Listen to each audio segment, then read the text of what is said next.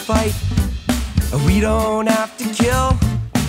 Everybody in the whole wide world really just needs to chill. No, we don't have to fuss, no, no, no. We don't have to fight. Hello, everybody. Welcome back to another episode of Just Chill with Oliver George. This is episode number sixty-three, and I am sitting across from a man with some uh, crazy credentials that I can't wait to talk about. I don't mean crazy in a bad way, like crazy impressive. Um, but before we get into that, I want to remind you, if you're watching on YouTube right now and you would prefer an audio-only version, you can get that on Spotify, Apple Podcasts, iHeartRadio, and many other places like that. If you're listening on one of those right now and you didn't know there was a visual side to this thing, then please come check it out here on YouTube. While you're there, if you could subscribe, it would really mean a lot to me. We recently hit one thousand subscribers, and it does warm my heart, so thank you if you've supported the show in any way. If you want to contact me, you can hit me up at justchillpodcasting at gmail dot com. While you're there, let me know if you're interested in one of these stickers. I recently got an email from a, a fan of the show in Dublin, Ireland, Gary Cunningham. Shout out to you. He's a super supportive dude, so you've got some of these coming to you, man. Uh, that's it. Am I forgetting anything? I don't think so. Fuck Mike's Hard Lemonade. We'll throw that in. Um, but let's get to the guest, the man of the hour, Doctor yeah, Matthew that. Buchanan. Fuck Mike's Hard Lemonade. Thank yeah. you. Yeah, I'm, yeah, I'm hoping some guests will join in. Yeah, I'll tell you more about it after the show. Um, up, so, yeah, thanks for having me, man. I appreciate it. Good I didn't know if I should include there. Derek, because I've seen both when I'm reading about stuff of, of yours online. What What is uh, your yeah. preferred title? Yeah, I mean, uh, so that, that's an interesting question, actually. Like, academically, I do use, like, my whole name. My first name is technically Derek Matthew Buchanan, or, like, mm. that's my whole name. Uh, but for this podcast. And for, for this, like, uh, for comedy purposes and stuff, uh, in my whole life, I've grown up, everybody always called me Matthew by my second name. It's like a family thing. We go by our second name. Okay. And, interesting. Uh, yeah, so all the, uh, pretty much everybody on my family, on my dad's side, we go by our second name, and we all have, like, four or more, like, lots of names and stuff. And, uh, but I made the decision, like, a, I don't know, once I really started my academic career to go by, um, you know, Derek or Derek Matthew from the point of view of when I'm doing, like, my academic, when I'm publishing, when I'm I'm writing and stuff like that. And then, like, I guess you could call my my stage name, my comedy name, just which is also what people call me. Yeah, because yeah. really it's like if you're, you know, f- if from like a work point of view, if if you're interviewing me or like I'm a candidate for some position, I don't want people to necessarily find all my comedy stuff yes, when I was they're looking talk for to you my science stuff. Yeah. So I've like kind of used that distinction. So if you search, you know, Derek Matthew Buchanan, you'll mostly find things related to my science. If you search Matt Buchanan, you're going to find all my comedy stuff. So, so yeah, I asked because my son, yeah. he'll add your name graphically after. So gotcha. Maybe we'll do both. We'll do nice. Matthew Buchanan, Buchanan rather, yeah. uh, comedy, and then Doctor Derek Matthew Buchanan, P H D, yeah. can pop up after that for all the science-related uh, stuff. That's nice. Yeah, you did get the whole title in there. Appreciate it. Yeah, man. Well, first of all, congrats on uh, all your recent life developments. You're only a few days away from heading off to California to do your, I want to get this right, uh, postdoctoral research fellowship. That's right. At yeah. Stanford. Very Everyone good. Knows Stanford. That's super yeah. impressive. Are Thank you excited? You. Oh, fuck yeah. Yeah, no, I'm I'm really excited for that. I mean, there's it's been a lot to get done in the last like couple of months. Like I only found out, um, I mean, it took me like six interviews and like this whole international competition started, started, you know, early summer and then found out probably late July that I actually got the position. Wow. And then now that must it's have been kind of grueling while you're waiting. Yeah, man. And like, I kept telling them like, I was really hoping I would know sooner. And then I wanted to know by like Canada Day. And then I probably didn't find out till like late July that I was officially got it. And then it was like, hey, I got like a month and a half now to, to leave. Well, to uproot your whole life. Yeah. That's no, yeah. not a small thing. Um, we should say why you're going there, yeah. uh, just sort of your s- field of study. You are, again, I want to get this right, I specified clinical because mm. uh, a clinical P H D neuroscientist. That's right. And you've yeah. had some training at Harvard, yep. some at McGill. Yep. Did I read right that you just did some of, in Europe? Yeah, I did. You, you must have checked my LinkedIn or something. Hey, man, I try to dig no, deep, that's you know. Good. No, I appreciate it. That's, uh, that's some good good research on your end. You got very thorough-looking notes there, too. Yeah, yeah they're kind of right. sloppy-looking in another uh, regard. Looks like a, as, a grade eight student. As long as it works them. For you, but... Uh, I do pictures sometimes. Yes, yeah, that's right. So I um, I do have training at Harvard, which is sort of like... Uh, to my specialty, like I went to Harvard in two thousand fifteen to get a certification for the like my specific techniques that I work on, basically, because at the time there wasn't really anywhere that you could actually get trained on that in Ottawa. It's like a pretty new uh, type of technique involving brain stimulation and stuff. Hmm. And uh, yeah, I got my PhD and did work. Uh, I have cert- certificates from McGill as well. Did a fellowship in Geneva for several okay, years. That's what I thought yeah, it was. yeah, that was that's so uh, cool. Um, kind of through like work stuff that I developed out here. We published some papers together uh, with them. It was a neurology lab out there. That was on a scholarship too that that I got. That's like a international scholarship called the Think Swiss Scholarship that like basically the Canadian, American, Swiss embassies uh, every year have this scholarship that you can apply for that like sponsors Uh, Canadian and American students to go to Switzerland to foster new collaborations and that sort of thing. Wow, that's so awesome. Yeah, yeah, it was pretty awesome. It, it was, I mean, that was a great experience. That was in two thousand eighteen, and uh, basically spent a semester there uh, working out of this lab, getting that kind of mentorship. And then while I was there, I also got to travel like a lot. So, I mean, I, I probably, I think I went to more than ten countries in the like four months I was there, just all around Europe, pretty much, like seeing everything That's that badass. I could see. Every weekend I would just go somewhere because like it's also cheap and like nice. And Europe's so close there. together, exactly. Comparatively, like, you to, take a train somewhere, you take a whatever. Like if I was in Geneva, but I could like see France from my window, kind of thing, like wow. parts of France, and uh, there was a mountain in France out there that I could see out of my window actually. Uh, from my apartment in Geneva. And I remember looking at that mountain every day, and then I was like, man, I want to like just climb it. It'd be nice. And then I found out you could jump off it, and so I went and did paragliding off that mountain too. Holy insane. hell. Yeah, yeah, do you have video or anything of that? I do, actually, yeah. Oh, I have man. like a couple clips uh, somewhere of me like in the air flying. If you send it to me, I'll put it up. Lap. I'll cut okay, the combo so, and yeah. put this up so nice. people can yeah, see. Yeah, I could send like a, a short clip of that. It's just like me super stoked out of my mind, and then the guy's like, I don't know, doing his his, you know, colloquial jargon talk of, do you like chocolate? We have good chocolate in Switzerland. Trying to keep you calm. Yeah. I was like, he, he kept saying too, because like I'm I'm a big dude, right? And he kept saying, he's like, well, we're losing altitude quickly. uh, we're going down a lot faster than usual, because they like kind of promise that when you go for this, that it's going to be like a twenty minute, you know, you get to flow for twenty minutes. He's like, we're going down a lot quicker. He's like, it's okay. He literally, he uh, no joke, we we went down, I mean, say it's supposed to be twenty minutes. We were probably down in twelve minutes, and he literally was, we're in the air, and he's like negotiating a discount with me. He's like, oh we'll God. give you twenty-five percent off. We'll give you a refund for a bit. And I was like, sweet, man. I'm, I was having such a good time. I was like, I don't fuck take my money, man. This is great. But this should be a bit for sure. If it's I not I've never even thought about oh, it. Oh, man, right that's now. hilarious. It actually, as you're describing it, it sounds like something that would happen to Homer Simpson. You know, how he got stuck on the, the water slide. And oh, stuff yeah, like. yeah. Yeah, I've oh, man, almost, so funny. you know, Calypso here. Me and my buddy, like, we came closer to the edge than I, I think was very safe to, to do. Like, the lifeguard, like, the one that's like a half pipe. Yeah. And in the kids section, actually, too, because uh, we went in there, like, only two of us on it. And I think the limit was four hundred pounds, and we were definitely close to five hundred pounds. And the lifeguard, like, stood up. She was like, I've never seen somebody get that close to the edge. And I was like, yeah, I don't want to ever do that again. Well, uh, Calypso has had quite a few lawsuits, if I remember correctly, that there's been some people permanently injured. I think they even had someone die there. I don't know if you can yeah. remember that, but anyways, um, I, you'll notice I throw to my dad for fact checking. Nice. Uh, yeah. Even though he has not really the ability to Google things because he's too busy switching cams and, and monitoring everything else, but yeah, he just generally lot. knows a lot of shit. So, mm-hmm.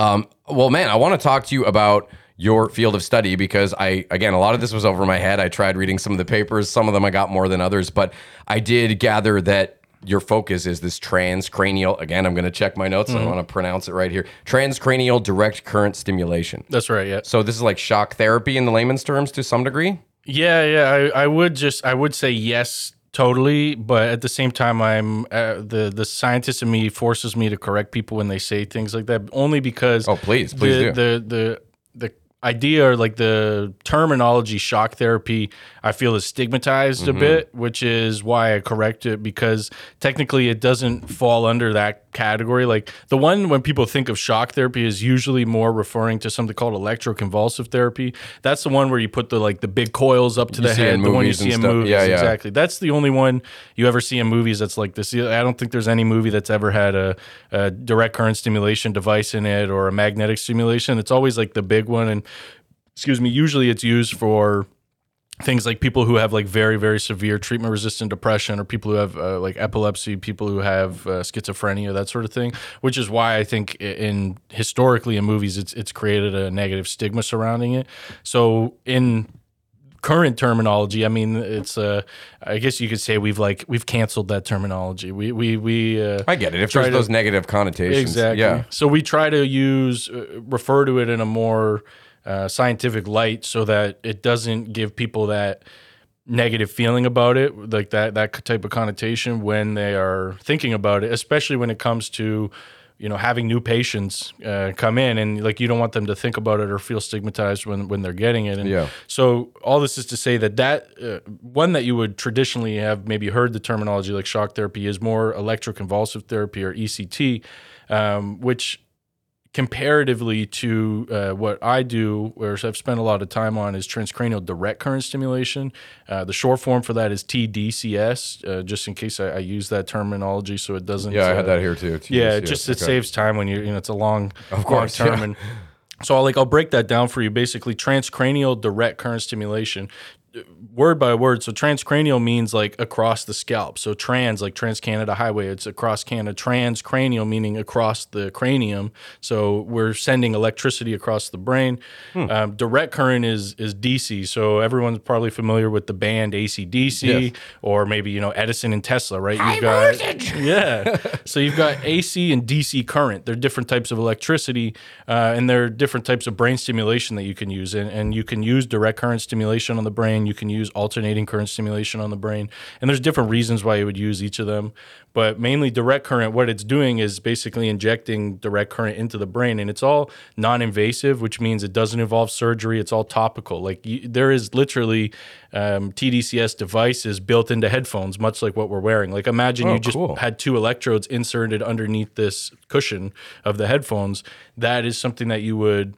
Would this be painful? Yeah. Uh, typically, it's no. It's considered to be painless, but there are some people who experience like some degree of pain to it. So, uh, like let's say on a scale from one to five, some people might say that it's like painful at like a one, you know, okay. like a so very more mild. Of an annoyance. Yeah. So most people describe it more as being itchy or tingly or um, mm. like pinpricks, like needles or pinpricks kind of thing. Uh, like your, if, you're if your like, foot falls asleep. Exactly, okay. That sort of thing. So it's generally not described as painful, but more so in that light. And the idea really is that, okay, you've got, when you think about mental health or neurological conditions, most of the time you're, people will think about them in the light of some brain region is not active enough or another brain region is too active, right? Like that makes sense. So part of your brain's doing too much or another part of your brain's not doing enough. And because of that, you're having these symptoms that make you feel a certain way. And that's what leads to a particular mental health condition, neurological condition, or so on. So basically, we use this direct current stimulation, which involves typically two different electrodes, a positive electrode and a negative electrode. And you can choose where you put them on the head in order to choose which brain region you're trying to manipulate. Hmm. And in basic terms, wherever you put the positive one, it's going to pull positive ions that way. And wherever you put the negative one, it's going to pull negative ions that way. So you can introduce more uh, negative electricity to one part of the brain or positive electricity. And since our brain is ultimately an electrical chemical system, when we pull the positive ions one way, it increases the excitability of that brain region. So it increases that activity. So if we know that a particular brain region is underactive, or, or in scientific terms we call it hypoactive, then we would introduce positive current to that area, and mm. you can basically boost the activity in that region. Or conversely, if you have part of your brain that is not active enough, or rather, the or, or sorry, it's too active, it's hyperactive, uh, then we introduce a negative current to that part of the brain, and it's very low Uh, milliamps. So again, comparing that to something like E C T, electroconvulsive therapy, uh, it's about like a thousand times less uh, of a current oh, wow. that's actually used. So most, even I believe most cell phone batteries uh, are like around eight hundred milliamps. I might be wrong on that. I'm trying to remember from a, a lecture slide that I've given before. Yeah, no. Like I think it's around eight hundred. And um, T D C S, direct current stimulation, usually you max out at two milliamps. Okay. So it's a very mild current that we actually introduce yeah, into the brain. Difference. Yeah, very big difference. And really what it's doing is just kind of modulating brain activity in a very particular region. Uh, and the thing is, if you do if you do that once, like to actually treat somebody with it, you would maybe do twenty sessions of it. So you would do, say, twenty minutes a day for five days a week for four weeks. And once you've done that, then it can kind of achieve what's called a neuroplastic change. So you can change the brain with one session, and that might last an hour or two. But if you want to change the brain like permanently, in other words, like getting more towards like a cure for a disease. This was going to be my next question, yeah. That it kind of gets into a more permanent change, yeah. I would be interested to see if that would work well in conjunction with a lot of the stuff I've heard about uh, psychedelic mushrooms mm-hmm. and neurogenesis and being mm-hmm. able to essentially grow the brain in, in new areas and yep. stuff. So I would wonder if those would be combined, if that would see any success. Yeah, no, that, that's a great point. I think um, whether it's uh, mushrooms, ibogaine, ayahuasca, L S D, even. L S D, or traditional pharmaceuticals, S S R Is, ketamine, or they ketamine, use. Like, yeah. It doesn't really, basically, T D C S, uh, direct current stimulation, is is regularly used as like an adjunct treatment, which okay. means like, yeah, it's like an add-on. You can use it on its own, but it, it does actually work quite well with these other treatments. And there's a lot of good research that demonstrates, like, if you combine them, you get a better effect than using one or the other. So by using both, you get aggregate effects. Which uh, makes perfect sense. Exactly. Yeah.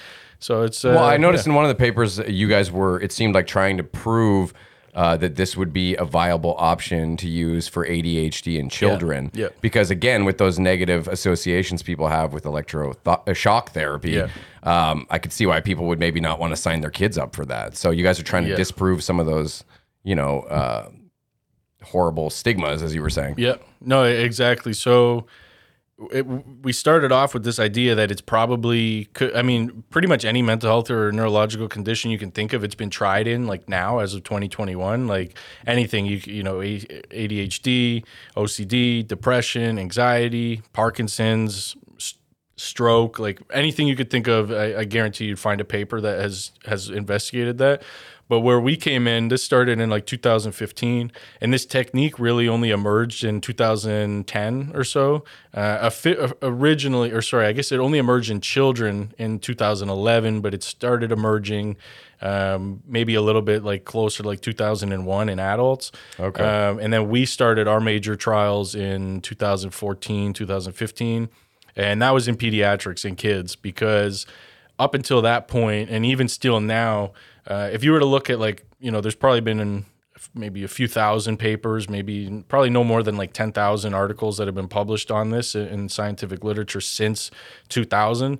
And like ninety-five percent of those articles are in adult groups. So only like five percent of all the research, actually less than five percent that's been done, was in kids. And so super minimal. Yeah. It's really small amount of that. And so, like, there's only a handful of groups even around the world that actually have done pediatric or, or you know, ch- childhood direct current stimulation. And so we were sort of pioneering that uh, through the Children's Hospital, doing that work, because we were hoping, and based on a lot of the research we read, it seemed like it could be very effective in treating A D H D.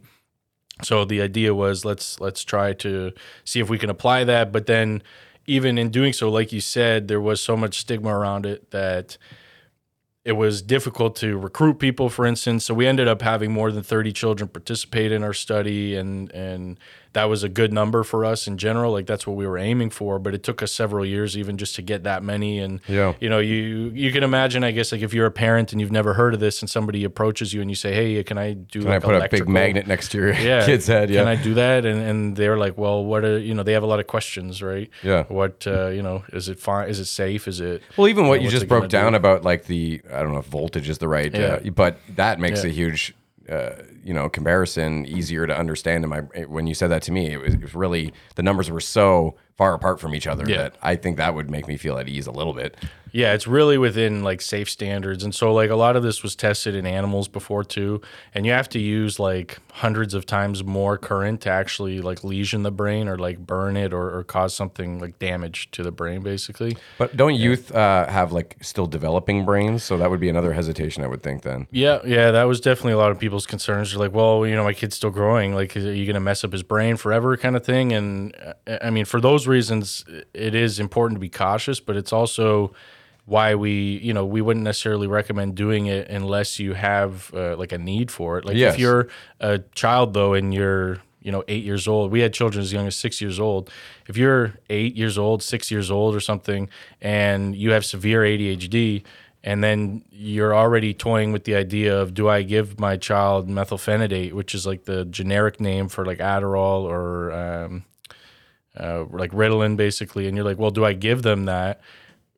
I mean, it's the same question. Is it safe? Is it going to mess up their yeah. brain? Like, what is it going to do? Or for depression, they give kids Prozac all the exactly. time. Exactly. Yeah. And there are children as young as that age that have, like, severe mental health, neurological conditions. And so when we look at something like brain stimulation as an alternative, it's actually significantly less harmful.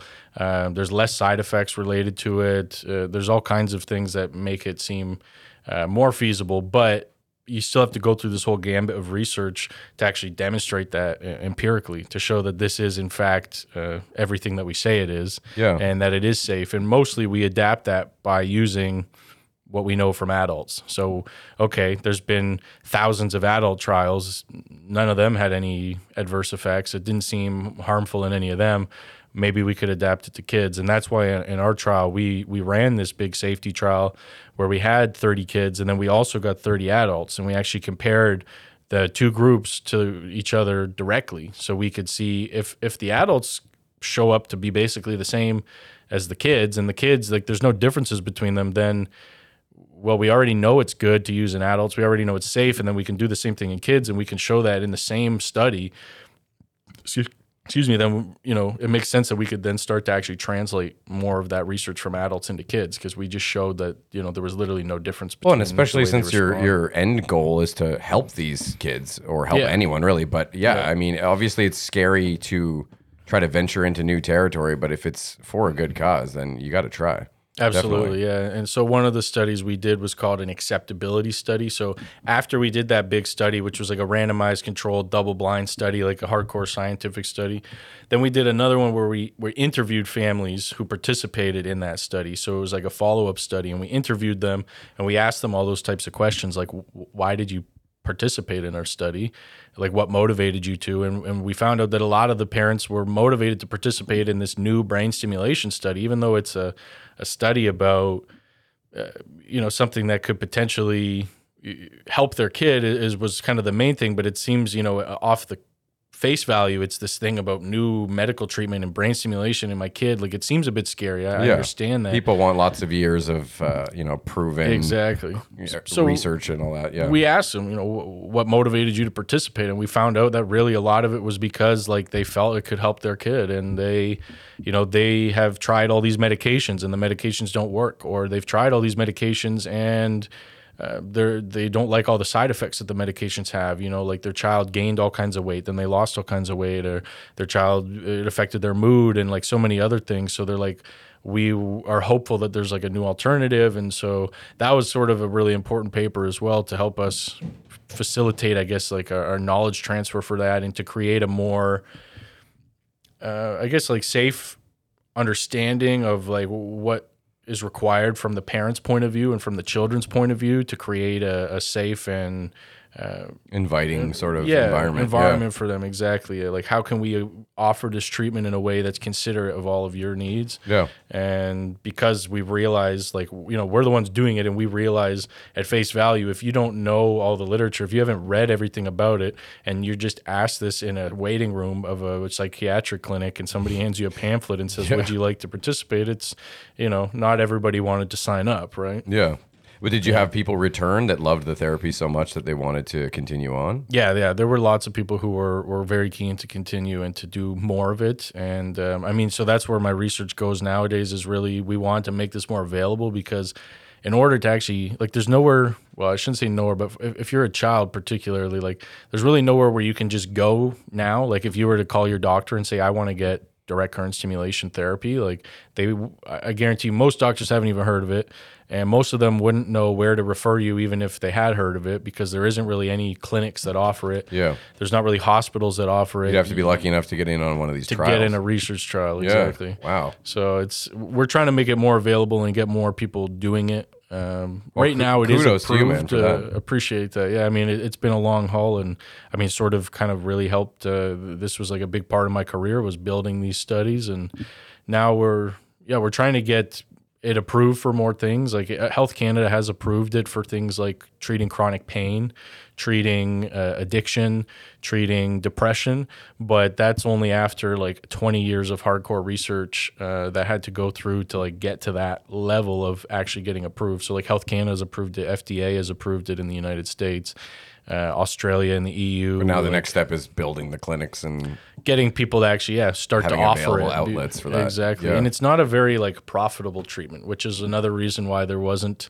uh, a lot of that research fell on people like myself who were doing like PhDs or, you know, graduate students and, you know, local doctors who are interested. Um, there's no like big pharma companies picking up direct current stimulation because there's not really a lot of money to be made in it, uh, just simply based on the uh, the value of of the technology. So like you can buy a direct current stimulation device on Amazon now for, and oh, I, really? wouldn't, I wouldn't recommend that.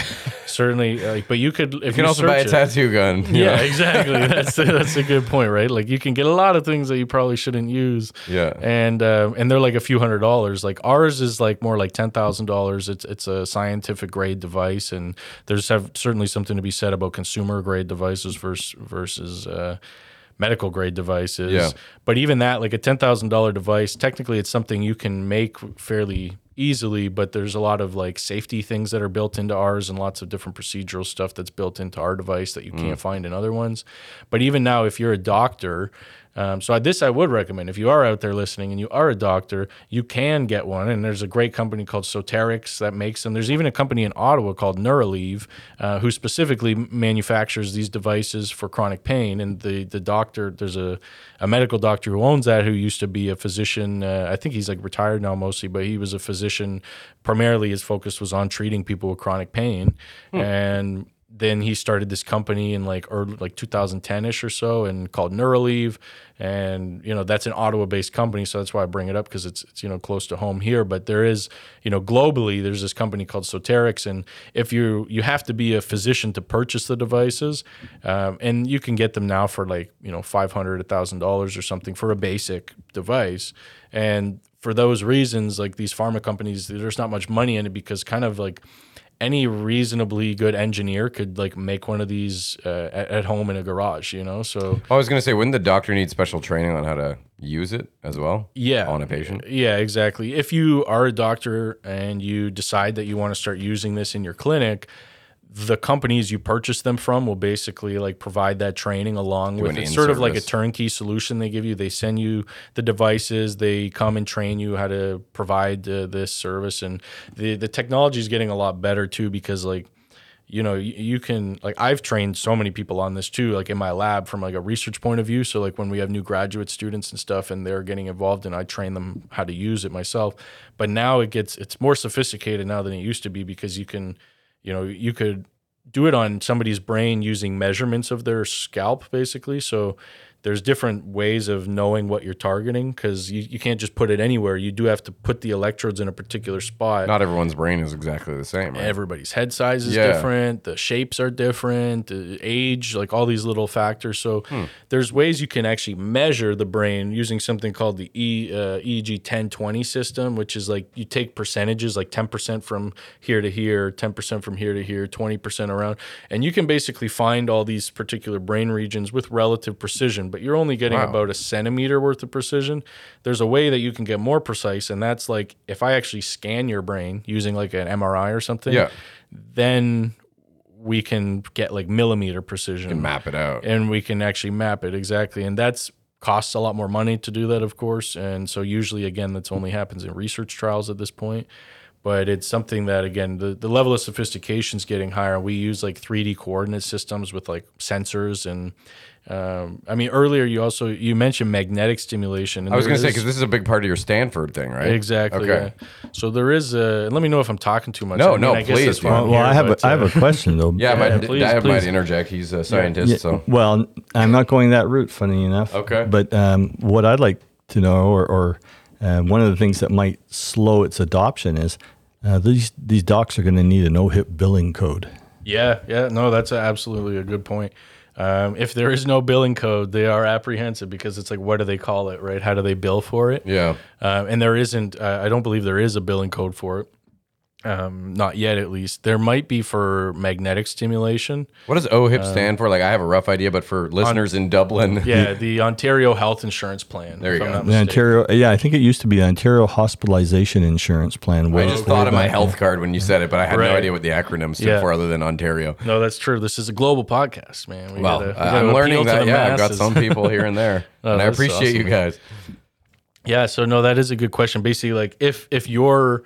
countries' health insurance plans, uh, for those of you who have universal health care, uh, you know, if, if they don't cover that, then um, doctors will. Uh, so at the moment, you, there's some doctors who could prescribe it as what's called like an off-label treatment, but there isn't like a, yeah, exactly like a specific billing code. And so it's like, how do you actually bill for that? Kind of a gray zone and, right now. Uh, yeah. Exactly. So it's like, we want to get it to a better place. And uh, that's more from like, I do know some, some PhD uh friends of mine who I've met that are like working on policy related more from like a government point of view to try to affect policy to in- introduce that sort of thing.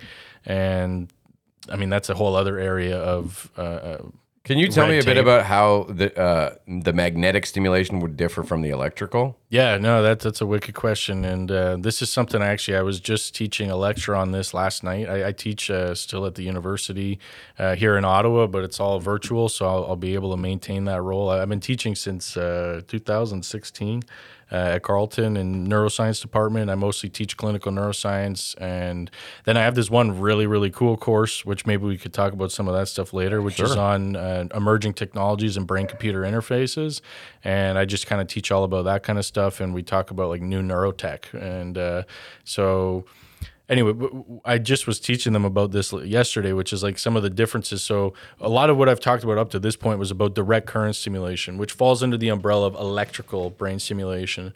Then there's another type of brain stimulation uh, that has its whole, so that like there's like twenty different types of electrical brain stimulation, which include things like E C T, electroconvulsive therapy, alternating current stimulation, direct current stimulation, and a bunch of other like versions of that. But those are probably the most popular. Then there's this whole other umbrella called magnetic stimulation. And remember, our brain's an electrical chemical system, or, or rather, it should be more precise. It's an electromagnetic chemical system. Um, put all those three things together, it's uh, the electricity, the magnetic properties of the brain, and it's really the way that the electrical and magnetic properties interplay that, you know, releases chemicals in the brain. And different chemicals have different magnetic charges to them oh, and cool. different electrical charges. So like if you remember when, you know, back to like physics class or chemistry, when you look at different atoms, uh, they have different charges to them. Like how many electrons does this yes. one have and how, how many uh, – yeah. like so if it has like a negative electric charge or a positive electric charge uh, – then, you know, you can have a more positive atom, more negative atom, that sort of thing. And that is ultimately what makes up our brain, these different chemicals and the different charges that exist on them. So we can change, we can alter the electrical properties by introducing electricity, but similarly, we can alter magnetic aspects of the brain by introducing magnets to them. So um, to your question, which is like, what are some of the, the real differences between them? So This is, I'm really excited because, yeah, the work I'm going to be doing at Stanford is more with magnetic stimulation, which is, in if you're in the field of neuroscience, it's like the sexier technique to use. Like people are like more into it. I would like, assume you wouldn't you get know. those t- prickly tingles in um, the same way, or? In a, it's like different sensations. There are actually some people who experience it to be a bit painful depending on uh, where you're stimulating, because basically in this case you're actually stimulating the nerves too. The pain is more so because our brain actually doesn't have any feeling. You, you can like poke the brain and drill into it. You won't actually feel it, but what you feel is the nerves that are in your scalp and your scalp and uh, it's your skull. And this uh, is why they can do open brain surgery where exactly, the person's yeah. still awake and yeah. stuff. Yeah, which is so gnarly. Yeah, that's. I mean, there's some really cool research on that too. I've seen some wicked videos. They'll poke and, a spot and say, you know, what do you smell? Or yeah, yeah, yeah. Man. And they'll use things like magnetic stimulation in those as well, actually, to um, if you're doing brain surgery, like let's say you're di- dissecting or you're trying to remove a tumor from the brain, you can sort of like draw a perimeter around the tumor using um, magnetic stimulation, because if you're hitting the tumor, it will not respond because the, the that uh, it's not going to fire. It's not going to cause any neurons to fire. So basically, you can like draw a perimeter precisely around the edge of it. So as soon as you're you're hitting tumor, you're hitting tumor. Nothing's firing. Nothing's firing. Something's firing. Okay, don't cut there, because as soon as you see something firing, you know that's part of the brain that's still working. So then you draw this perimeter around it. And so a lot of the time before you go into a brain surgery like that, you'll like draw this perimeter around that part Markers. Of the brain. Exactly. Yeah. And then you say, don't cut anything outside of that because that's still good brain. The rest of it's tumor. And then you, yeah. you can... You how how do you get the depth? Uh, Speaking of brain depth, though, we got to show this sick yeah, photo. Yeah. Look at that thing. That's... you. Oh, sorry. Flip the camera. Yeah, Matt brought this. We're going to throw this up on the wall, but uh, I just thought this was relevant.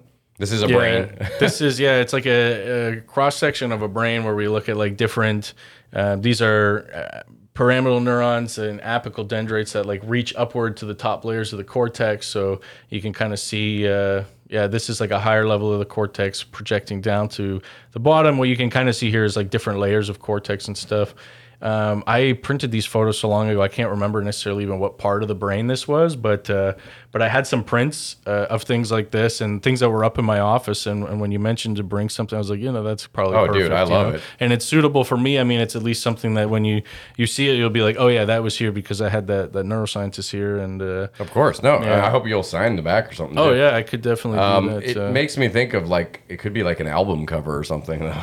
It would probably like make a, Tool a good cover album yeah, or yeah. something. the Uh, oh, sorry, my dad yeah, had asked so about the depth. About the yeah. depth, yeah. So uh, magnetic stimulation can definitely go deeper than direct current stimulation. That's that's a good point as well. That is one of the differences.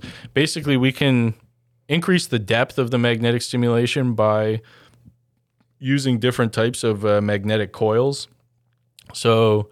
Uh, Usually at this point, I'd pull up a slide with four types of coils on them, and then I'd show you all the different coils that there are.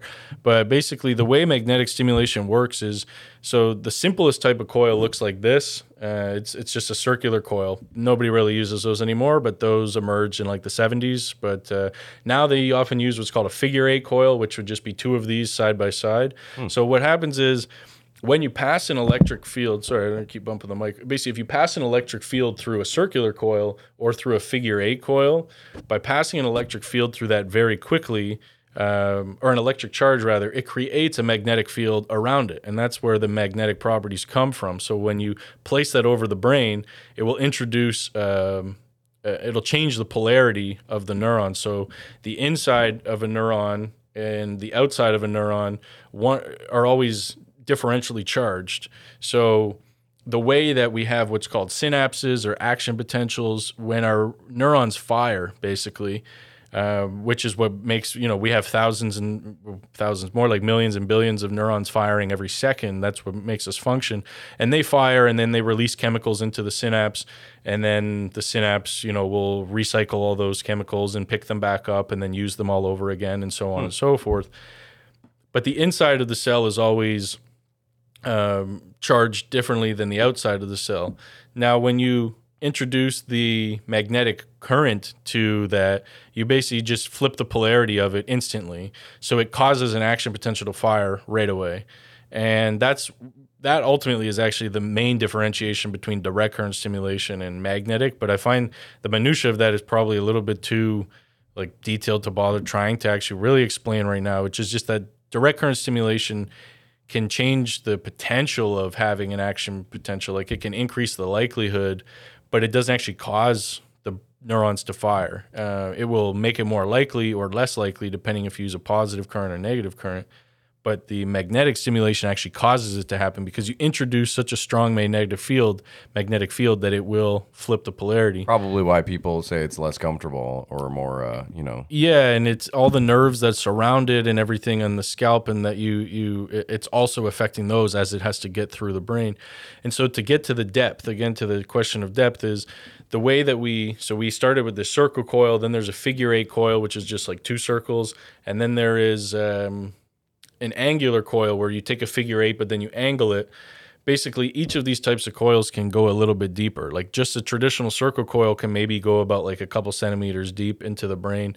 When you create the angular coil or the figure eight coil, then the angular coil, you can get even deeper and even deeper. And really that's mm. just by creating a stronger magnetic field. And then like there is the most like I guess like the the most depth you can get is using something called like an H D coil, which is almost like looks like a magneto or, or like cerebrum. Kind of helmet looking thing Cerebro. Or like a cerebrum yeah, yeah. type thing yeah, that's where so cool. you put that whole thing on your head and then it just like has a very, very precise current that it introduces into the head. And you find all the mutants all across yeah, the world. That, and that's exactly how it works. So and so and, cool. and so generally, you know, as a consumer product these days, there's very strong rare earth magnets that people use, mm. you know, just for their fridges these days. Not not those big flat squares, but these little nickel shiny ones, right, and, yeah. and they stick like the Jesus, right? Mm-hmm. So you don't want to let the kids be waving those or holding them up to their temporal lobes and um, messing the polarity of their brains, or do is that uh, not strong enough? I would wager it's probably not strong enough, but it still might not be a good idea. Uh, Especially if you're getting like the industrial strength one or something. Yeah, but I'm going to say I, I'm pretty sure that it wouldn't have the the right amount of strength for that, because if it did, then we'd probably just use that sort of thing in the lab too. When we were um, kids, it was always these, don't bring it near like the T V screen. The T V, yeah, exactly. Well, I mean, it's kind of the same premise. Like you're, you're just totally messing up the... Uh, the T V system. I don't know enough about exactly how the electronics work, but exactly, it's like you're pulling out the... Uh, Have you ever seen uh, F, F is for Family? When I did, well, yeah, like Bill Burr gets the brand new uh, T V, and it's yeah. like, you know, one of these behemoth things, yeah. but they were super cool at the time. Yeah. And because that show's set in like the seventies, I believe. And yeah. um, the kid fucks it up with a magnet, and it's a whole thing. But yeah, that's I, what I do remember that episode. Yeah, and then didn't they like, yeah, he had to like go and return it. yeah, he brought it back like, and tried to say it was their fault yeah, or something. Yeah, yeah. yeah, no, that's a great show. Have you ever good seen that, show. Dan? No. It's uh, Bill Burr is the voice, and it I think it's largely him showing the audience what his childhood was kind of like, except mm-hmm. he's doing the voice of his dad essentially. Right. Um, yeah. And and he's you know one of these guys who can't keep his cool. He's always about to fucking go postal, but he mm-hmm. still loves his family. You can tell yeah. somewhere down there he's got a good heart, but yeah. swears all the it's, time. And it's quality. That's a quality. Yeah. And even the kids. I mean, he's funny in that show, but his kids are pretty funny. Yeah, like Justin the, Long, the youngest one, and the uh, yeah. oh, the youngest one too. Yeah, Justin yeah. Long is like the fucking guy who looks like he's in the Ramones, and yeah, the oldest brother, right? Like, like the kind of stoner. Like, God, yeah. shut up. Fucking hate you guys. Yeah. oh man, you have that's to watch quality. It. Um, shit, man. Well, this is super interesting stuff. I wanted to talk. There was a couple other papers that, again, I, I absorbed as much as I could. Mm. But um, where's the other one? Oh, you guys potentially identified a new biomarker for concussion and pain after motor vehicle mm. accidents. I mm-hmm. thought that sounded really cool. And it was a study that took several years, yeah, which is badass in its own right. So can you tell me a little bit more about that? Yeah, yeah. I think... Uh, this was a paper you were a part of, right? Yeah, it was. I was the lead author on this paper. This is one of the ones I published with a, a group here in Ottawa. This was actually outside of my PhD. Like it, it was just work that I was doing on the side. I, I was a research director at a private clinic here in Ottawa. And this was published with the doctor I worked with uh, in Geneva as well. So we we collaborated on this together. This paper is actually one of the, the pieces that got me that scholarship to go out to Geneva to work with this doctor, because I had this collaboration. And the whole point of this scholarship is to do international collaboration with Switzerland. So, excuse me. So, um, yeah, that was a really fun paper. Uh, And I guess to your point, I'd say actually, sadly, pretty much all all of the stuff I've ever had to do and most science I'm aware of ends up taking years. It, it really, it never is fast. That's um, kind of comforting in the long run, though, because yeah. it would imply that people are being thorough. yeah, yeah, we we take our time, and I think things move faster if you have more money. That that's kind of the main thing. Or if there's but, a pandemic. Uh, yeah.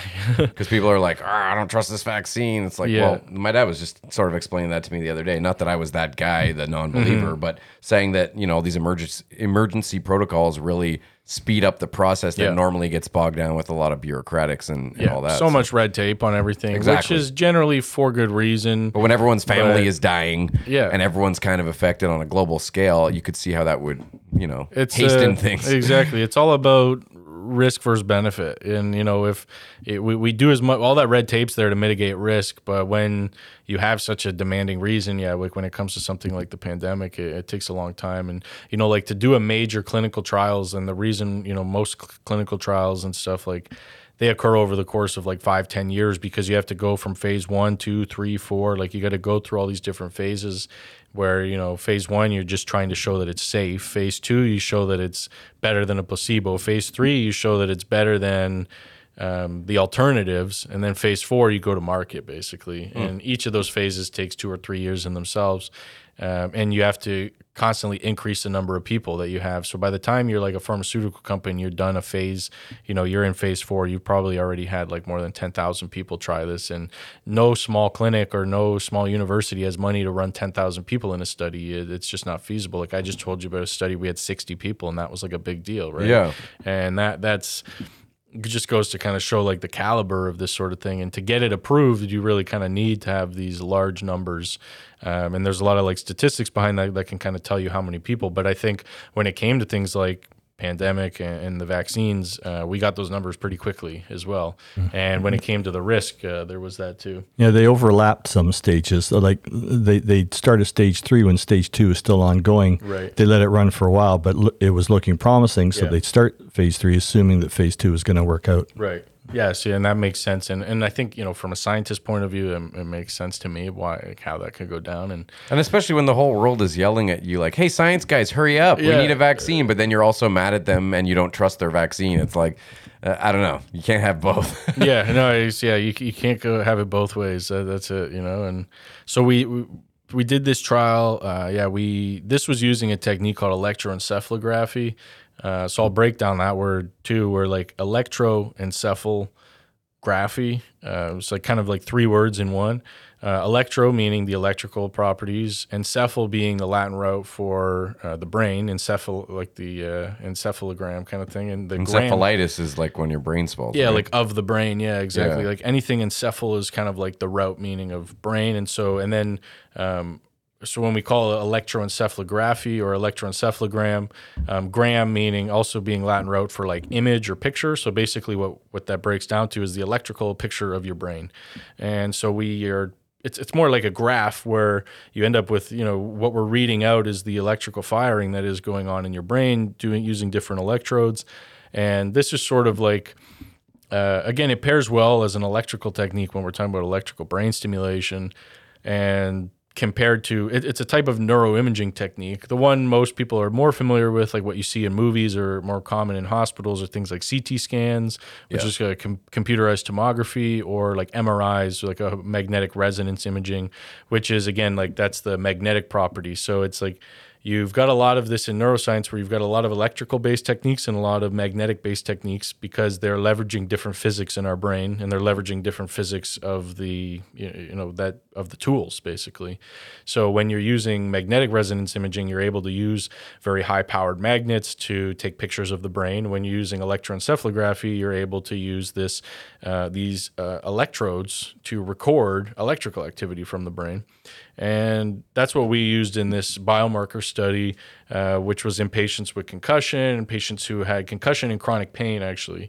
And so from, we had, from motor vehicle from, accidents specifically? Yeah, yeah, from motor vehicle accidents, exactly. So that was uh, one of the strengths of our study, so to speak, is a lot of concussion-based studies have, you know, they might have a mix of athletes, people who've slipped and fall and had a yeah. concussion, people who were assaulted and had a concussion, people who've been in a car accident and had a concussion. Soldiers. Soldiers, exactly, yeah. blast-related traumas. But they all, like that, they all have a bit of a different etiology or like a cause. So, so the cause of that disease um, can slightly impact the way that the data should be interpreted. But because all of our patients, so we have fifty-seven patients and fifty-four in a control group, so people who didn't have brain injuries. So we had a total of one hundred eleven people, but all of our patients uh, were brain injuries due to car accidents. So we know that the etiology is the same, which sort of eliminates that variable. So when we're doing science, we want to control for as many variables as possible.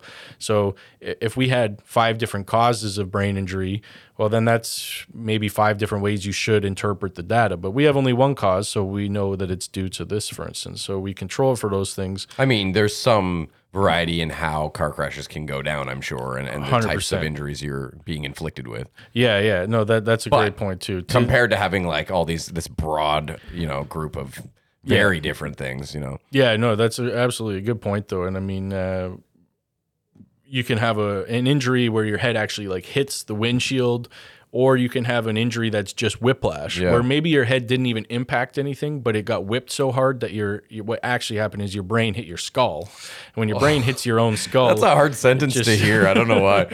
it oh shakes inside your head like a yolk inside of an egg, yeah. right? Oh, it's, I'm uh, already picturing yeah. So that, that can happen. Um, but when you've got... Uh, Um, for instance, so that's different than like a blast-induced trauma. Like if you're a soldier and you have like a concussion, like a concussive blast that you feel, like that's a shock wave that gives you a brain injury, versus like slipping and falling, you can hit your head.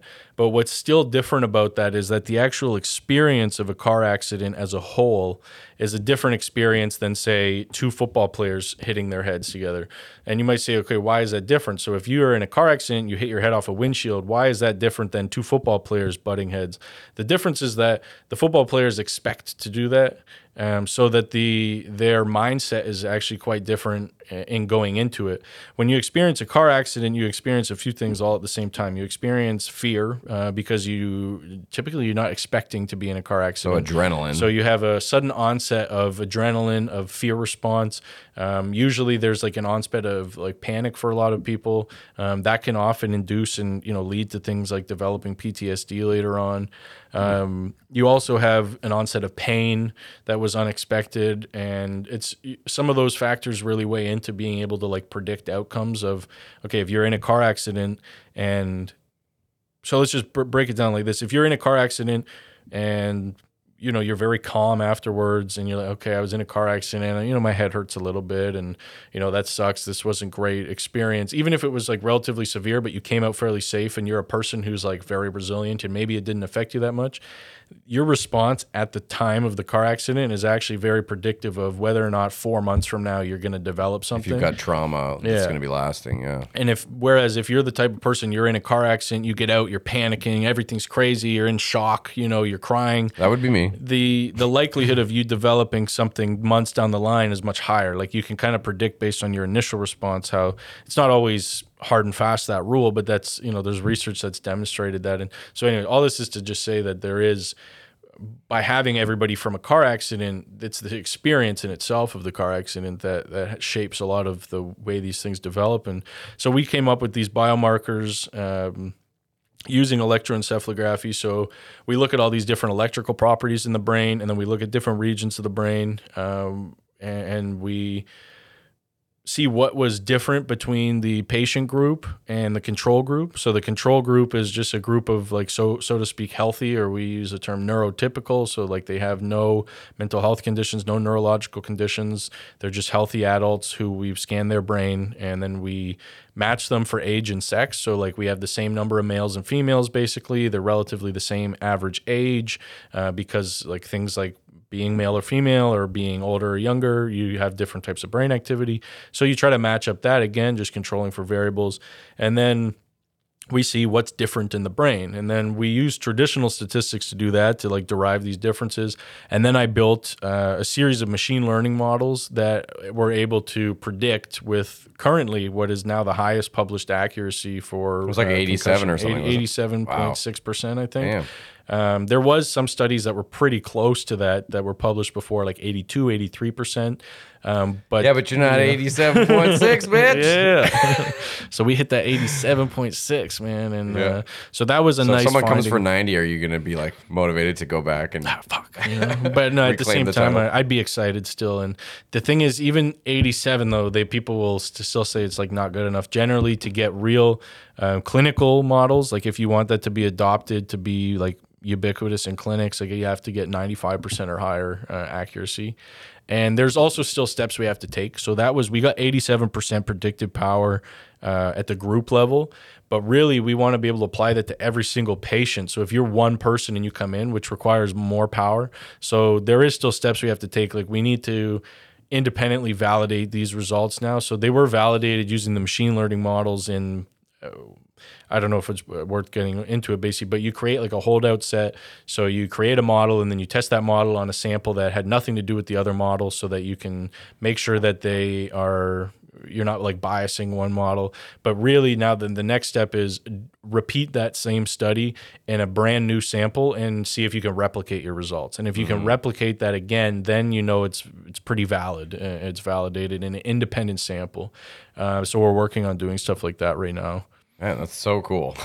yeah. It's, oh, and maybe uh, you can speak to this because I've mm-hmm. been told, uh, I can't remember who told me this, but it sounded plausible, that when people get into a car crash, oftentimes a drunk driver will survive unscathed because they don't tense up because they're so carefree and drunk. Is this true? Would that have any... Yeah, I've, I've heard this uh, before too. Um, I, I've... I guess my response would probably be along the same line of like anecdote that you've heard, because I, I don't know if I've read anything specific in the literature about that, but I've heard that like anecdotally as well. Yeah. Like if you are a drunk driver, that you, because of the fact that you are more calm, more limber, more relaxed in general, like yeah. your response at the time of the car accident, assuming that you didn't get like impaled by something yeah. that actually directly either kills you or causes significant or if damage. If you just get flung from the vehicle. Yeah, that you, you're perhaps more likely to come out better than the uh, the victim because yeah. of the fact that you were just, uh, your state of mind at the time and, you, and your body, uh, the level of relaxation among your, you know, autonomic and peripheral nervous system are... Um, better. And actually, that's a good point about drinking and driving. First of all, don't do it. Yes. Um, but...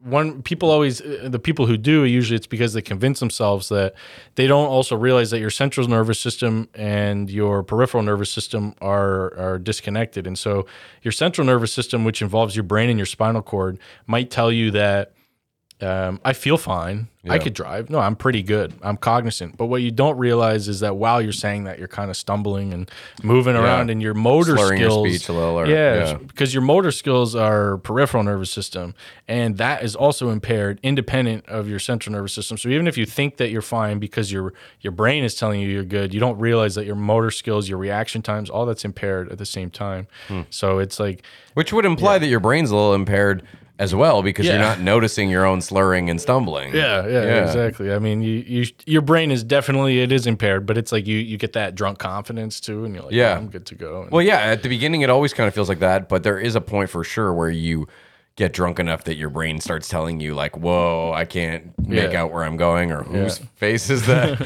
You know, don't yeah, get that exactly. drunk, and definitely don't drive if you are that drunk. Um, oh, there was another uh, recent paper of yours that I read about, again, a team you worked with, but an imagination uh, mm. and how it interacts, interacts rather with perception, which mm-hmm. just sounded cool in the title. A lot of these yeah. were really not easy reading, though. For That one is probably the most dense technical paper I've ever published. And yeah, it is, it's not for light reading. Is it for podcasting? Or I could give you the gist of it. Um, but there, yeah, I won't get, I won't get too into it. Basically, it was just like we were we were looking at, this is some work that I actually started doing like early in my research career in like two thousand thirteen maybe.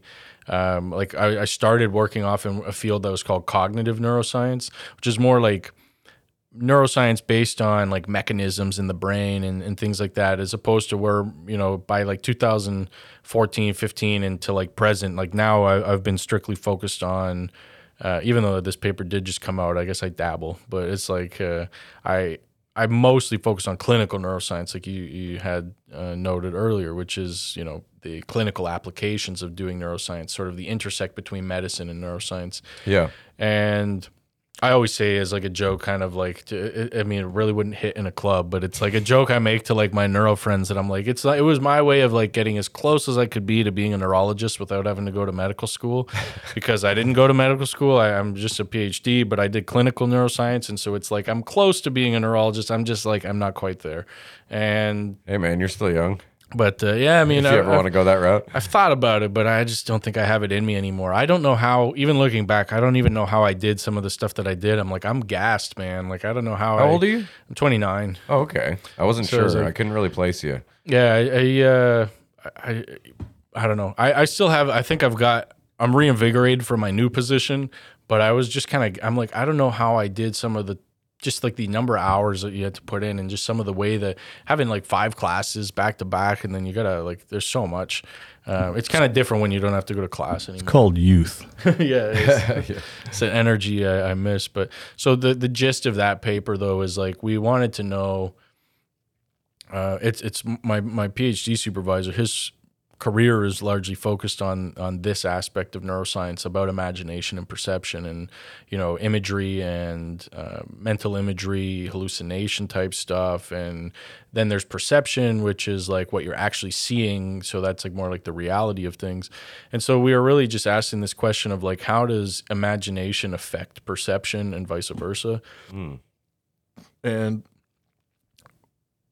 the way we investigated that was by saying, can, like, what happens? Like, the initial thought, there's a lot of research that shows like imagination uh, interferes with perception if you're trying to do them simultaneously.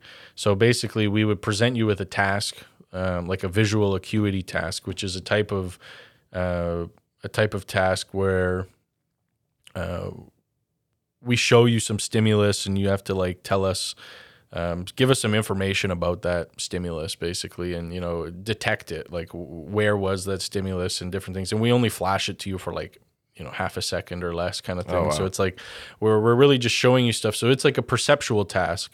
So we give you this task and we flash a stimulus. And I mean, the, the breakdown of one of these was really simple, is like there's there's like a box and then there's a line, like a really thin line. And the line could be either just slightly to the left of center or just slightly to the right of the center. And we flash it for half a second and we say, was it to the left or to the right? Okay. And you're like, I don't know. I mean, you're, you're trying to think, was it left or right? And, you know, if you're quick enough, you know, technically half a mil or half a second is long enough to, to detect it perceptually. Yeah. Um, And then you would you would have to answer, was it left or was it right? Was it left or was it right? And you do that hundreds of times, basically. And then we would calculate your accuracy, like how well did you do on that? And then we would do the same task again, but we would ask you, now while you're doing that task, imagine uh, different things at the same, you know, while you're doing the task. And we'd see, did that decrease your accuracy and performance yeah. of this task, or did it increase the accuracy? Our prediction was that it would actually decrease. That's what I would have said, yeah. But it turned out for a lot of people, it actually increased their performance by imagining at the same time. Weird. And it was weird, not expected. And so then we well, had to... I mean, to, it's hard enough just to do this. I know, right? Yeah, it's I, like, I, I screwed it up right there. There you and, go. And I know that that's, that's visual, but... Um, something that I always wondered about was when I was in school, mm-hmm. there were people who studied listening to music at the same time. Yeah. And there were other, like I could never do that. I mm-hmm. needed dead silence pretty much mm-hmm. when I studied. And so w was this auditory stimulation working the same ways as visual stuff, uh, using your imagination, like two things combined together, I guess, to, for mm-hmm. a better outcome? Yeah, no, good, good question. Like, uh, and I think it's, so one of the, it was kind of really not a very interesting explanation for all this, is that it came down really to individual differences. It was hard to necessarily find a group level explanation for this, that some people will be one way and some the other. Mm. Um, like I'm, I personally, I, I love listening to music while I study. It definitely helps me a lot. Uh, you know, one of my professors, I remember she used to always tell us too, like she needs silence when she's doing stuff. She cannot study with music. It's, that's like a whole other thing. I could do some her. things with music, but I would not study with music. I don't no. think, no. See, I almost need music when I'm studying, like only very seldom when I I'm trying to like laser lock in, when I need to like, will I shut off my music? Otherwise, I'm almost always running music in the background. I would, he made me think but, of something when he brought up music, though, that uh, imagination lends itself very well to listening to music, because mm-hmm. especially if there's lyrics, you can generally paint a picture of the story or whatever's yeah. happening in the song, lyrically speaking. Mm-hmm. But that would be still very different from listening to a song and trying to imagine something that has nothing to do with the song. Yeah. Like that, yeah. you know, completely different parameters like, there. Like the don't think of an elephant.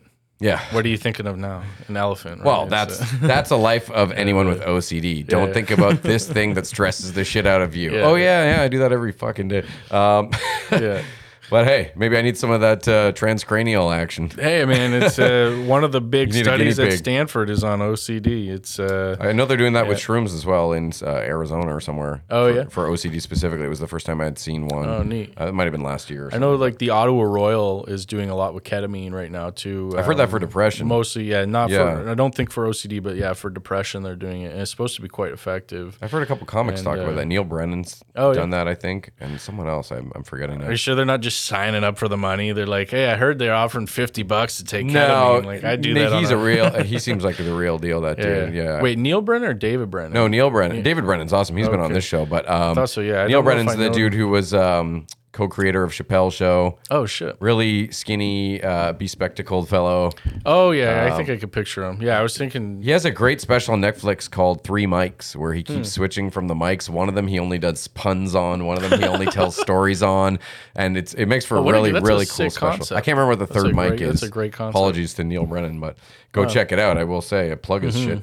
Um, let's, because we've already been talking forever and it's so fun. Yeah. Let's pivot to your book, man. Totally taxed people on this neuro stuff. I mean, it can be heavy, man, to, to listen to. Hey, man, to, not every hey. episode's for every person, but yeah, I'm having no, a blast. Fair. I didn't oh, know anything great, about man. this. I'm following along better than I thought I would. But I do want to talk about your book, which you were Thanks, nice enough bro. to bring a copy. Yeah. Because both my dad and I, you know, it's, we were talking about it's a very intriguing t- title that sucks you in. Mm-hmm. An Explanation for Life, mm-hmm. the Universe, the Brain, the Mind, and Consciousness. Yes.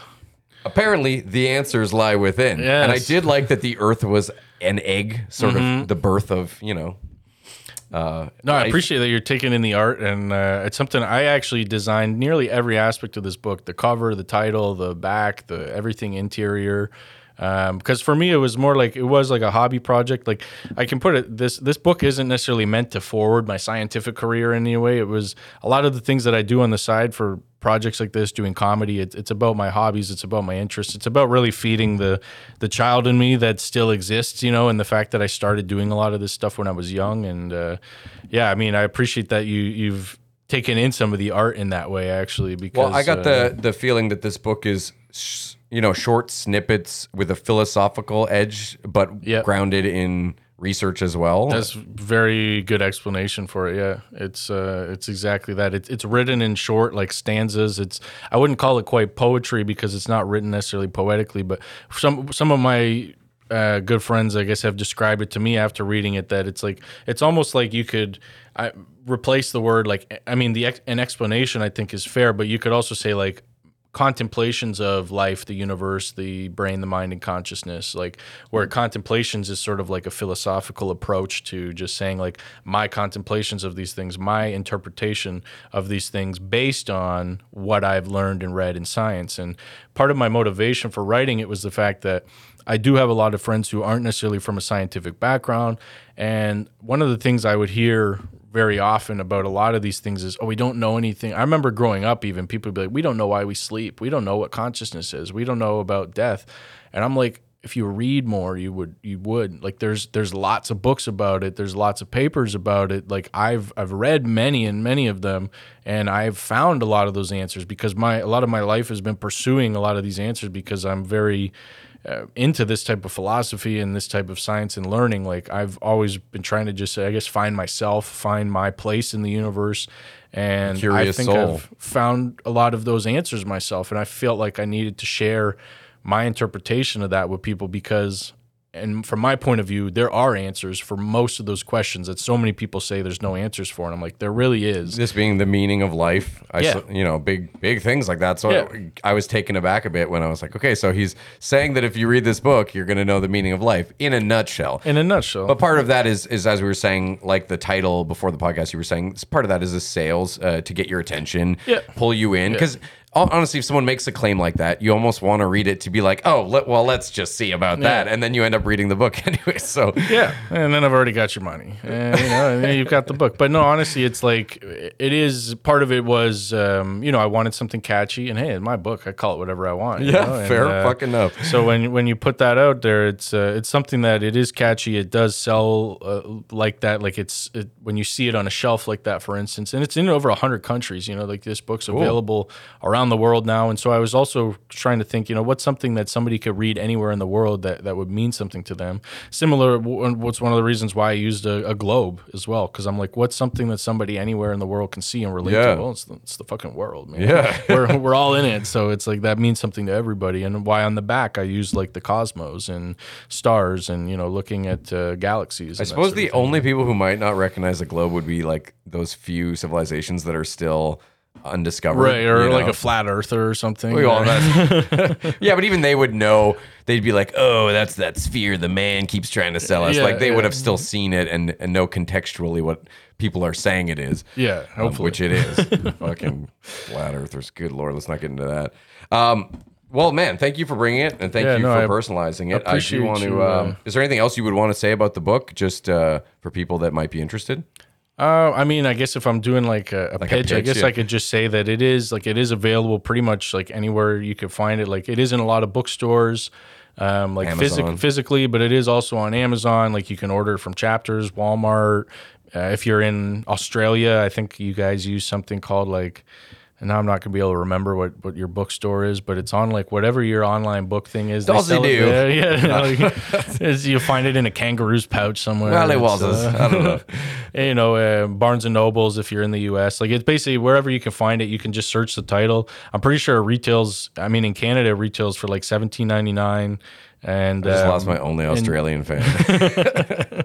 He's uh, and yeah, where uh, it's it's the price is different depending on what country you're in, but it's basically uh, just like prorated to wherever you are. And uh, I, I mean, yeah, like I would appreciate you read it. And seventeen ninety-nine or something I saw. Yeah, it's seventeen ninety-nine in Canada. And I guess I don't know if you showed the inside to the oh, camera okay. or not, but it's like you get an idea of like so the way that it's written was sort of in this style where it's like food. In just clips uh, of things. So like so the whole thing is written in this fashion, which is why I sometimes refer to it more like a, a written in like a poetry style. Very digestible. Yeah, it's a, a lot of people read it in, you know, one sitting. It takes you a couple hours maybe, or maybe I've, I, well, I've, that's what's great about having so many people who have read it now and given me feedback on it, that I've had friends who told me like, man, I couldn't put it down. Like I literally, I, I sat, I sat down, I read the entire thing. It took me like, you know, an hour and a half, two hours. I just sat down, I read the whole thing and it was great. And I've had other friends who told me like, man, I gotta like, I gotta chill on it like every five pages because they're like, I need to like digest. I need to it. think about this. Yeah, yeah. Like, that's how I tend to read a lot too. Is like I'll, uh, which you know, I'll read a lot and then I'll stop and then I need to really think about that reading. And you know, a lot of what's in this book is was inspired by many, many of the books that I've read that answered a lot of these questions, and it led me to deciding, uh, you know, I want to write my own version of this basically, and write. Sorry, I'm uh, definitely my own. Still listening. Yeah, no, I have at it, bro.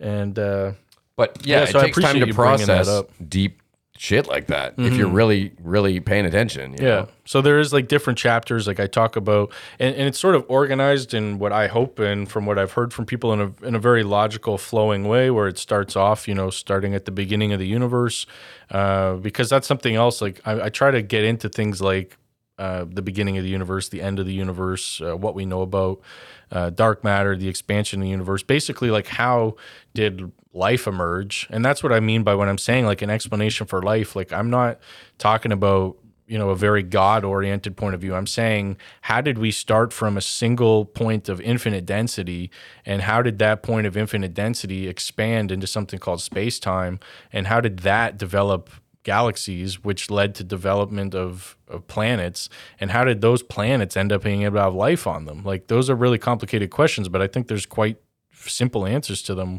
once you break it down. Like how did we end up with a galaxy? And it's okay, well, from a physics point of view, when you have a point of infinite density, the only option for a point of infinite density is to expand because it's infinitely dense. So the only thing that can happen after that is to become larger. And as soon as that point expands, you create space and time, because now you have two points and you have a distance between those points. And if you measure the distance between those points, what are you using as a unit of measurement? So the distance between that takes time to travel it. So now you have space and you have time. As that gets larger and wow. larger, and as that expands exponentially, you end up having more space between them.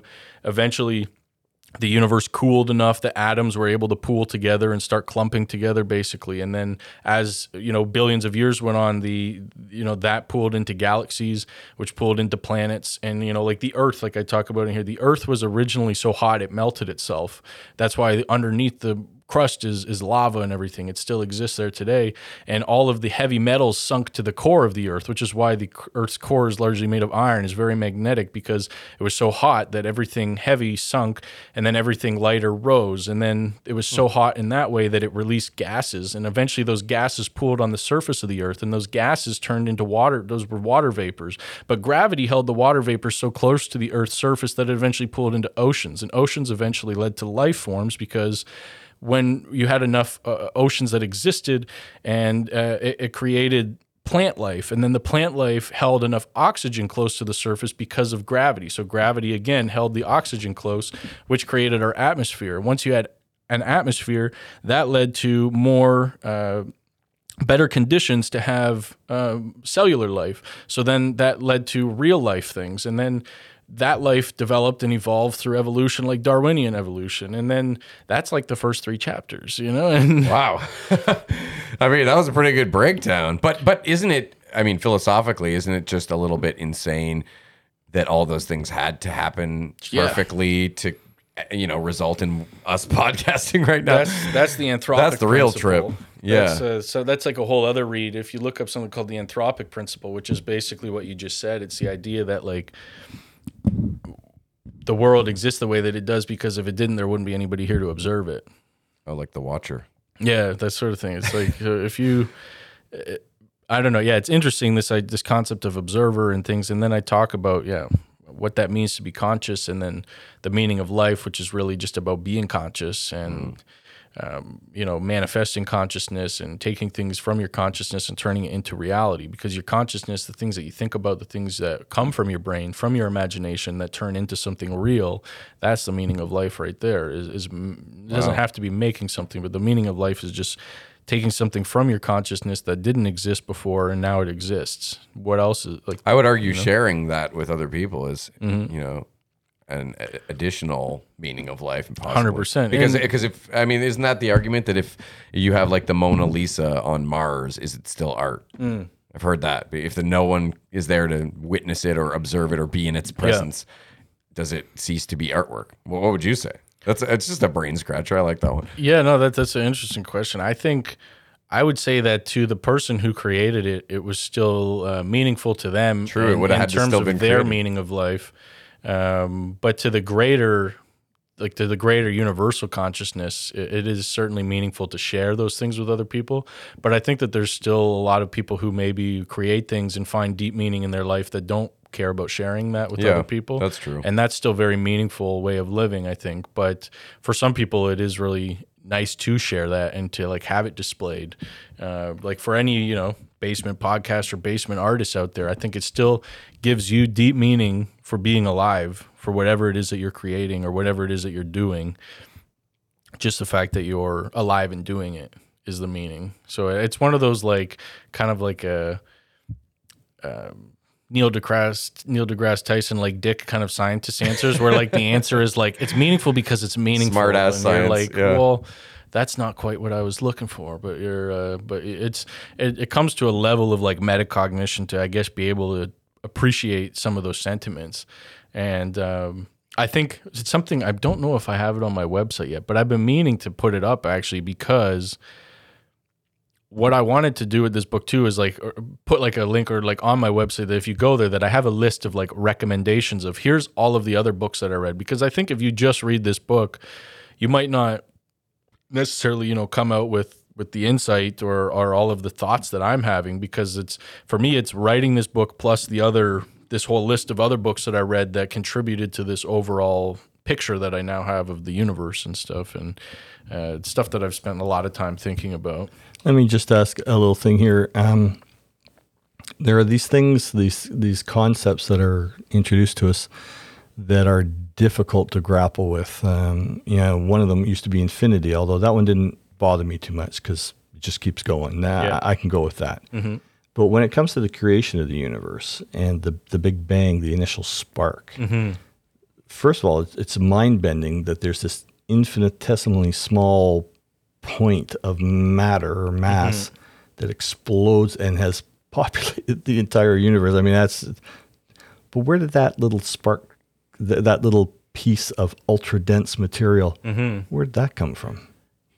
A w- wonderful thought to have, and, and w- from what I have read, and I don't I expect you I, to know the answer. By uh, the way, I, I, I have a good answer like, for it. Right, right. No, I do. I, like that's. I think that's a fantastic question. It's a question I've asked myself many times, and, and I'd say in the last number of years, I did find an answer for that, and, and the answer that is currently most represented by the scientific community today is that that. infinite point of density came from the universe before us. Mm. So time is when eternal. Yeah. So so time is eternal. There's three that, ways that, that that's the, sorry, but that just yeah. takes the question one step removed. If you, you get into the cyclical aspect, you know. Yes, uh, yeah, in a way. But uh, so then you might say, okay, well then where did that one come? It, it had to that? start somewhere. Uh, but that's where the scientists would disagree. They would say it just always has been and it always will be, and it never has to. It doesn't have to have a beginning. And that's harder for me to wrap my I head see, around than I infinity. Okay. Infinity makes sense to me. Yeah. That doesn't make sense because mm-hmm. in my world, everything comes from something. Yeah. Right? You know, like, I don't know. To me, when you bring up infinity, one thing that always bent my brain was uh, eternity, more specifically. Mm-hmm. And in that... Uh, it trips me out to think that, okay, if atheists are right and when I'm dead, I'm just dead. Oh, shit, I'm never going to do anything ever again, ever. Mm-hmm. If you really let that sink in, it'll fucking bum you out for the afternoon. But oh, the yeah. alternative, something like heaven, I equally go like, okay, so even if I'm doing the funnest shit forever, like, you know, just eternity is such a strange concept to me. Yeah, that thought and your thought, Brian, and, and like death. I mean, I, I was thinking about this when I was like a child, and it absolutely like tore me up. And I was like, I don't, I couldn't wrap my head around it. And I still wouldn't say, I guess, that even like, I wouldn't say necessarily that even I, I can fully wrap my head around it, but I, I am, I would subscribe to the line of scientific thinking that there doesn't need to be a beginning. Uh, that it just always has been, and in theory it always will be, and that there's this sort of, there is like a cyclical aspect of it where our universe is fourteen and a half billion years old, but before, no, sorry, I think it's like thirteen point eight billion years old. It's about fourteen, um, almost fourteen billion years old. But before that, there was just another universe that existed. And in fact, according to a lot of Einstein's theories, so one of the other books that should be on this list that I'm talking about is a book by Einstein. It's a compilation of his essays, or sorry, this one is a, it's a book by Stephen Hawking that I'm thinking of actually, that's called Black Holes and Baby Universes. And basically he talks about how like there is all these like other little pockets of universes. And this gets into like a, like a metaphysical point of view when we get into like dimensions and we talk about, you know, like string, string theory. Uh, you could think about it that way as an alternate I've been reality. Watching What or, If. That's why I mentioned The Watcher. Oh, I don't yeah, know if yeah. you're a nerd enough for that one. But I have watched a bit of that show. I think like What If, or is that... Um, it's a cartoon uh, Marvel's doing right now that focuses on all the M C U, but it's animated instead. Okay. And it's just like, what if Black Panther became Star-Lord, right. or, or like, oh, that's sick. They're just, no. you know, one shot things, and then that's mm. it, and you move on to the next one. Like per episode. But there's a guy right. called The Watcher, and this is all from the comics. His name right. is Uatu, and he's from this race mm. of beings that they observe and record everything, right. but they can't, they're not allowed to interfere, in, right. even though they always end up fucking interfering. Or like, you guys uh, suck at your job. Like the timekeepers in Loki and stuff like that. Yes, yeah, very similar. Like, yeah. yeah. Okay, no, that's not the What If I was thinking. Well, actually, no, the timekeepers interfere all the time. Yeah, there yeah, was a, actually, there was another true. What If series. I know the one you mean because um, I ran across a couple times, and, and they would take the same things they do. What if this? But there was mm-hmm. much more serious questions. Oh, more like a historical, like History Channel type. Yeah, show yeah, that's with like real people and stuff. Or like it was like uh, maybe it was on um, one of the sci-fi, or maybe it wasn't sci-fi, but it was. Uh, but yeah, I think I've seen something like that. I don't know if I ever watched it on television, but I think I've seen like YouTube videos of it. Like what? Yeah, I didn't mean uh, to derail. Uh, yeah. No, that's that's fine, man. I think it's about. nice. I love the different perspectives, and it actually sounds like a dope show. Uh, yeah, it's pretty cool. I mean, if you're yeah. if you're already following along with those characters, and yeah, yeah. But I guess just to wrap up before we, yeah, we go to something else, sure. it seems, I guess, that the yeah the notion of there just that there is the beginning. If you can kind of get past the idea that there needs to be a beginning, that there just is and always kind of has been a universe, but likely multiple universes, the idea of a multiverse, and that even in our universe, which is fourteen billion years old or so, uh, that there's multiple universes inside it. So like our galaxy, we're in the Milky Way galaxy.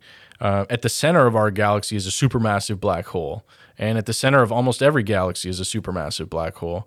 And that inside those black holes, because, so when you get into like early universe physics, so this is something I kind of became obsessed with when I was like writing the book. And uh, I must have purchased more than one hundred books while I was writing this book because I really wanted to like nail down the research. And I went through, it took me a year to write it. Um, and then more than a year, I guess, to write it. But then also I went through like three different like print drafts before I actually like landed on this copy officially. And I was like, okay, I kept doing revisions and revisions and then rereading. And I was like, okay, I need to fix this because I was like, how can I talk about the expansion of the universe if I haven't already addressed this factor? Like I needed it to be very logical. So if you read one point to the next, each page sort of takes you to the next thing. And then I'm like, okay, I can't, I was like, I'm, I'm on chapter four and I'm bringing up this, but like I didn't talk about this thing yet in chapter two. So it's like I needed to rewrite chapter two now because I'm like, I got to include that. And then it made it very difficult as well because I stuck to this like seven lines per page, ten pages per chapter sort of thing where I wanted to stay within that frame because that was just how, from an artistic point of view, how I decided to do it. So I couldn't just write forever, uh, which is, you know, I, I could have wrote this as like a four hundred page book maybe, but I really wanted to do it in this way because I wanted to make it digestible and so approachable. To speak, and yeah, yeah. Something for, and that's also why, I mean, like there's, there's, I thought about calling it like a brief explanation for light, but there's already like a brief history of time. Mm-hmm. There is already, um, a sh- uh, what is the Neil deGrasse Tyson one? He's like, uh, uh, Oh yeah, like astrophysics um, for people in a hurry, yes, and like yes, those. Like I've read all those, and those were large, you know, influences for this book as well. Among with like Black Holes, Baby Universes, all the Yuval Noah Harari books. Uh, he's the guy who wrote *Sapiens* and *Homo Deus* and um, whatever one came next. Uh, a few of those, like fantastic. Are these, these are ringing bells for you, Dad. Yeah, yeah, I'm familiar with them. I haven't read them, but I've heard a lot about them. They're amazing books. Like I, I think that. Uh, a lot of the anthropological stuff that I got came from like the Yuval Noah Harari series among, then I, you know, I had tons of Atlas that I read and then lots of like galaxy books. And then a lot of the physics stuff came from a lot of Einstein, Stephen Hawking, Neil deGrasse Tyson. Um, like I said, like I must have bought more than one hundred books like throughout my time reading this. And then I had like thirty books checked out from my library of like just things I was looking up. And then I'd read things online at like CERN. And when I was in Switzerland, I went to CERN multiple times. That's like the cool. Switzerland uh, the super collider and all yeah, that. Yeah, exactly. Yeah. And like learned about the beginning of the universe literally at CERN. And uh, so I guess wow, I tried to apply some of that stuff and put it in here. And I think follow that line of thinking and you'll eventually find uh, find those answers. Cool, man. Um, I actually wanted to ask you what you think of the Mandela effect. The Mandela effect. With yeah, Berenstain Bears and all that. Yeah, you know what we, I'm talking about? Yeah, we did a... Well, Jackie b- had like a segment of that on, on my podcast. Uh, oh, I was just going to talk yeah, to you about that next. No, yeah. yeah d- d- she she did a whole segment of that where that was on her uh, Jackie's Fucked Up Show and Tell, and we, we talked about her... Well, about the Mandela effect. I don't know, man. It it trips me out. Like, there's a lot of... Like, I don't have a good explanation for that. I guess you, you can ask me about the beginning of the universe. I'll give you an explanation. But the Mandela effect... I, got... I just think it's interesting. Yeah, I don't think anyone has a good answer. A lot of people it's think like, it's bogus. But um, the Berenstain Bears one really freaks me mm-hmm. out just because I feel like I have...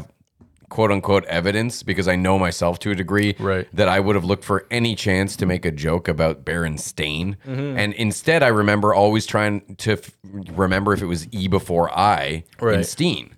And yet, I pick up the book now from my childhood that I still have, and it says Stain, and it just tweaks your brain, and it feels wrong. Mm-hmm. And uh, I guess that's it the does. argument people make with the Mandela effect. But the Mandela one is even crazier. The people who believe that he died in prison, and right. they remember his funeral and all that being on T V, and and it's apparently a large amount of people. So it's it's pretty weird. It's really weird, yeah. And there's so many good examples of Mandela effects and things like that. And then I had one happen to me even just recently, which isn't really one anybody could relate to, but it was like I had to submit this uh, like a grant for some money for research, and excuse me, I I. Uh, beer's a bad choice say, for podcasting. I keep fucking... I'm like Bert Kreischer in this thing when he keeps having to clear his Or Rick like, from uh, Rick and Morty. Yeah, yeah. Like I'm like, beer, man. Whoa, it Morty. Just fucking makes me... And also my sister made me chili before this, so maybe that's... Oh, that, that might be it. Yeah, chili. That's what we were eating, and I don't usually... I haven't had chili in years. It's fucking good, though, but I mean, like, I feel like that's uh, just makes for a bad before speaking. for, But... uh She, uh, at least it's coming out this end, I guess. Uh, yeah, I can be thankful for that up in here. Uh, yeah, with this, anyway, this thing that happened to me, and I like submitted this, and anyways, the whole thing, this man, and I literally thought about the Mandela effect because I was like, is this fucking happening to me right now? I was like, this happened to me right now because. Uh, with all these grants, when, when you submit them to, like, basically you're, as a researcher, you're trying to get money, so you apply for these grants, and they're super, super anal about, like, you have four pages to write on this, two pages. Like, if you go over, like, one line, like, you're fucked. Like, that's, that's you can't, so weird. You got four pages, no more than four, and your margins have to be, you know, set margins, page sizes. It's all precise, and it's all outlined, and you must follow those guidelines. And I had two pages for one of these sections that I had to do. I did two pages on it. And I knew it was two pages, and I made sure it was two pages, and then I submitted it, and then I looked at it later, and it was like two and a half pages. I was like, what? I I was like, I fucking know that this. I was like, I like, I mean, I double checked this, I triple, I quadruple oh, checked weird. this. Somebody I changed the font it. size. I'm like, somebody. Yeah, I was like, this has been tampered with, man. Like, this isn't, and it was. But no one would have had shifted, access. And I'm like, no. And this was like days later, and it was just my like anal retentive brain is like, you know, I'm gonna just go with like, let's have a look at it. Like, yeah. I I submitted it. Let's have a review over what I did and see how good I feel about it again. And then I got like so mad because like at myself basically. So I was like, wait, wait, wait, wait, wait, wait, wait, wait. Like, I didn't just totally screw myself, did I? Because I know I had two pages for this. I made it two pages. Now it's more than two pages. And I'm like, this isn't good because they could literally just throw out the whole thing like based on that. And I'm like, and I just couldn't understand. I was like, is this like a Mandela effect? And then I went back like a couple days later. I looked again. It was two pages. I'm like, what? So I was just, I'm I'm still stumped. I don't understand what's going on. And you on. only ever viewed it through the same uh, medium? Like- uh, well, that's the thing. So when it was, it was proofread by... Um, some staff that that like work for our lab basically, and then I specifically emailed to them because actually I noticed they did it, they pulled it into Google Docs because there was a few staff that proofread it, and then there it was more than two pages. So I I pulled it offline off Google Docs back to a Word doc. It was two pages. Then I sent them sent it back to them to submit because they, they had to submit it for me. And then I, I told them, I was like, hey, I pulled it offline. I didn't do my editing on Google Docs because I noticed it changed margins, it changed fonts, it changed, something changed. So I pulled it back offline, sent it back to them. And then I looked at it through um, like the system viewer basically. And then I looked at it with the system viewer like through the email when you just like preview the doc. And then I looked at it again in my uh, like in my Word doc just on my computer. And it's like it had changed back and forth. And I knew I had different drafts. So this of it, could be a technical. But I made sure that it was like, yeah. So it's, that's, I guess, where it comes down to for me for Mandela effects and things. It was like maybe there's just some technical glitchy bullshit that goes on. Yeah. Maybe you didn't notice. I think, like, well, for sure, when you go through the, the list of all of them that are out there now, there's a bunch of them that could. seem pretty explainable. Did you see that one recently that came out about the uh uh it was like, well, their only conclusion was that like this m- guy who was doing a Mario episode, or like he was doing people who like do the like speed race through Mario, like trying to beat the game super yeah, yeah. fast, that he like ended up with some glitch that they said was like, they concluded at least that it seemed to be due to like a quantum level type glitch, that there was uh because there is like neutrinos and things passing through us all the time, that they're like, this could only have happened if he had like, if one bit in the game got flipped. So it was like a bit flip, I think they called it. So instead of a zero, it became a one, or a one or a zero, that they said that that got flipped, and then it got him this glitch to to get through it. And then there was this big prize money that they put out that was like, if anybody can repeat this glitch, um, you'll win all this money. And then nobody could repeat the glitch, but then somebody basically programmed um, to see what happened. And then there was the the way that the glitch occurred was through a flip of the bit in the game. So one became a zero, or a zero became a one yeah. in one little place.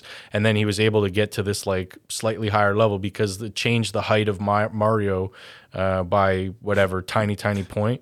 Okay. And then now they, so it seemed like the solution that the guy found was that, okay, this occurs if you flip this bit, but then there was no explanation for the guy as who was doing it. It. It was like, well, why yeah. would that bit flip for me?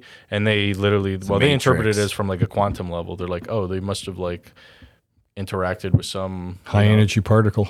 Yeah. Yeah, exactly. Some That's kind of neutrino crazy. solar flare or some shit. And wow. Yeah.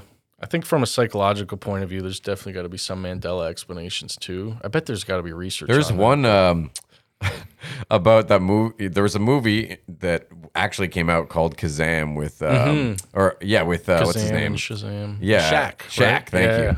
And all these other people swear they've seen a movie called Shazam right. with Sinbad. Yes. And like they swear, even though it's that one seems like that's just your memory is not yeah. on. I remember that movie with Sinbad. Yeah. Well, there oh you my go. God. It's, it it's doesn't exist. Man. The movie was Kazam with Shaq.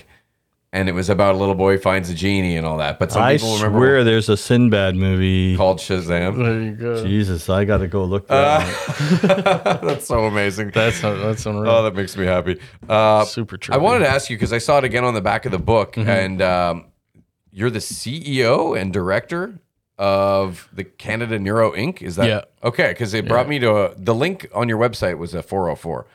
Oh, really? What did you... But then when I actually just typed it in, it, Ron, which, it brought me up. Like through my LinkedIn maybe or something? No, or? Through the Matt Buchanan Studios. When I clicked the actual... There was like a text part you could click. And oh, okay, that okay. brought me to a four oh four. Oh, I but, should look into that.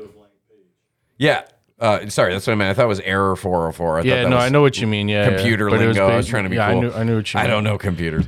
Um, yeah, I maintain all those websites. I should probably look. Well, at yeah, that I'm glad I haven't if, looked at uh, if I brought while, that to your no, attention. Yeah, thanks. I didn't realize that. The... But I did find a website that seemed to be the same thing. It was a place located in Ottawa. Yeah, and they they offer neurosurance. Neurosurance, yeah, yeah. So insurance for your brain, basically. And it was again a lot of athletes and military. Yeah, yeah. Different plans and stuff. Yeah. I just thought that was an interesting concept, insuring mm-hmm. your brain, but it makes sense. Yeah.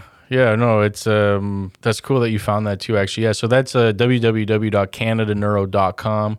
Um, yeah, I'm the founder and C E O of this company. It's a company I started a couple of years ago toward the tail end of my PhD. So I had, uh, I guess my plan A in exiting my PhD was, um, get into an Ivy League school like Stanford so that I could come back and, you know, become a full professor out here. Mm. Or, you know, I applied to Harvard lots of times and I tried Oxford and I, I, you know, failure is a big part of my life as it is for most. And the point is to just keep on doing it. You know, I didn't Growing. get into any of those and I did get Stanford. So I'm super stoked on that.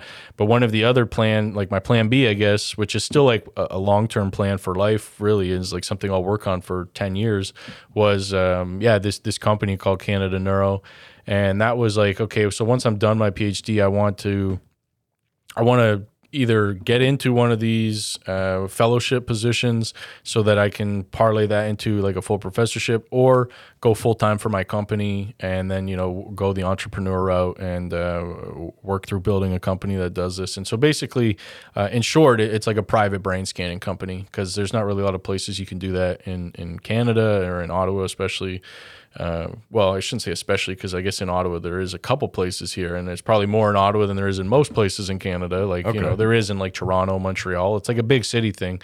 Uh, but the goal was really, yeah, to be able to provide like private brain scanning to people who, um, I guess, have the the means for that. But really our focus is on, at the moment, at least on like military partners and athletes, uh, pro athletes and amateur athletes.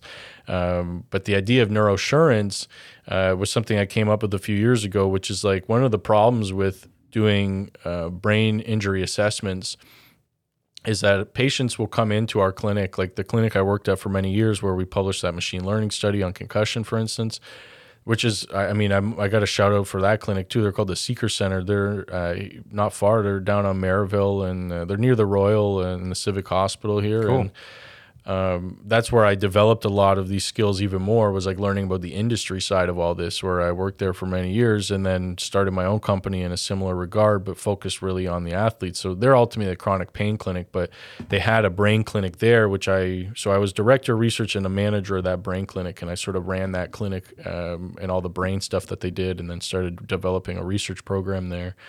And what I realized was that one of the issues is these patients would come in from a car accident. Uh, we would scan their brain and then look at how we could fix it with like neuromodulation, brain stimulation, things like that. But it, it one of the challenges of that is that we don't have a baseline to compare it to. Mm, so pre-injury, we don't know what, yeah, we don't know what your brain looked like before that. So, wow, so what, what we do is we would compare it to a, a healthy database, like a normative database of like a thousand people who are all healthy, who have donated brain scans and things like that. And this is a database that exists um, from Russia, basically, and we leverage that database. If you come in with a brain injury, we take your brain scan, then we compare that brain scan to this normative database. Then we would see what's abnormal about your brain compared to all these healthy brains, and then we try to fix that. That's a good approach. It's currently like the best approach, except if you, you know, uh, accept what my company does now, which is we collect baselines for people who, you know, pre-deployment for military. Uh, or we de- collect like a baseline at the beginning People of a season. People who have a high risk for exactly. incurring one of these injuries. Yeah, ex- exactly. If you are at high risk of maybe having a brain injury, come to our clinic, get a brain assessment, and then we don't charge you very much for that initial assessment. So basically that's why it's like an insurance model. You basically just pay to like have your brain scanned, and then the insurance aspect is like if you do incur a brain injury, then it's like you you pay like a deductible kind of thing where so you're not paying all this money in, unless you actually get injured. So mm. but the the key factor is we already have a scan of your brain on file from the beginning of your season or b- before your deployment. So if you get a brain injury, then you can come back to our clinic. We have a brain scan to compare it to. We'll scan your brain again. And that brain scan we do like really quickly. So that's also part of our model is like, you can come in and like, we guarantee that you'll get your brain scanned within like twenty-four to forty-eight hours after the injury, which also makes a difference because sometimes the patients that would come to our clinic before in the previous model, like car accidents, they might not be coming to us until like months after their, until there's some you know, serious sometimes longer. And then they see side effects. So yeah. we get you in right away. We can compare what your brain looks like. And then we'll even do follow-up care. And then you're only really getting charged if you get a brain injury. And it's not like, I mean, when you say it like that, it's like, oh, so you're like making these people pay who get injured. But no, the, the, the point is if you've got a whole team of thirty people and we're going to charge you a certain value to get all thirty people scanned, we don't want to charge you the full value of the whole, because the real cost is actually in doing the interpretation. The scanning is expensive, but the part that's more expensive is having a professional doctor or neurologist, somebody interpret that scan and actually process all that data. Yeah. So basically we cut out that cost by saying, we're not going to do all that unless you get an injury, because otherwise we don't really need to process it. We yeah. have it. It's always there. We can always process the it. The neurologist will love it if it's necessary. Yeah. And then that's, so then if you huh. get an injury, then we have your scan on file, then you pay your deductible basically. And that's why it's called neurosurance, because it's kind of like an insurance model uh, so that we can better help you and, and help your brain. And we have a lot of research initiatives too. I created something called the Digital Brain Bank, uh, which is this idea of like a lot of people are like organ donors. So, you know, a lot of people when they die, they're willing to donate their organs, but like, why not donate a digital scan of your brain while you're alive? That could yeah. help lots of people as well. And it's something like a big data approach. So, you know, like I talked about that normative database from Russia has like a thousand scans. Like my lifetime goal is I want to get like a hundred thousand scans. Like I want to have like a population baseline, get hundreds of thousands, because there's some things you can only elucidate when you have big enough numbers. Well, and wouldn't uh, brains possibly be regionally specific in the way that, you know, Asian people look different yep. than black people, and there are physical differences between different people from different parts of the world. So I would imagine that might parlay into brain shape or size or yeah yeah I'm sure that there yeah there is in, in some ways like yeah the, the sh- brain shape, size, uh the the type of activity, and even just like mindset and cultural, you know, implications, genetic implications of like dietary stuff know, might even affect diet exactly uh, yeah. There's lots of things that could say, you know, like, you know, why the people's brains in this particular re- like for instance a lot of Uh, like one of my, my PhD supervisors, one of, you know, he had a lot of research where he would have brain scans from people in Mexico, and, you know, they would do a lot of research on those brain scans related to pollution, because there's so much more pollution there than there is here. Mm. And it, there's not a, you know, the, they're still very similar in so many ways to us. But one thing that we do know is that everybody from this particular region was exposed to high levels of pollution um, during childhood, for instance. Okay. So now we have a brain scan of them, and then we can compare it to people with brain scans in Canada where, you know, pollution's not so bad.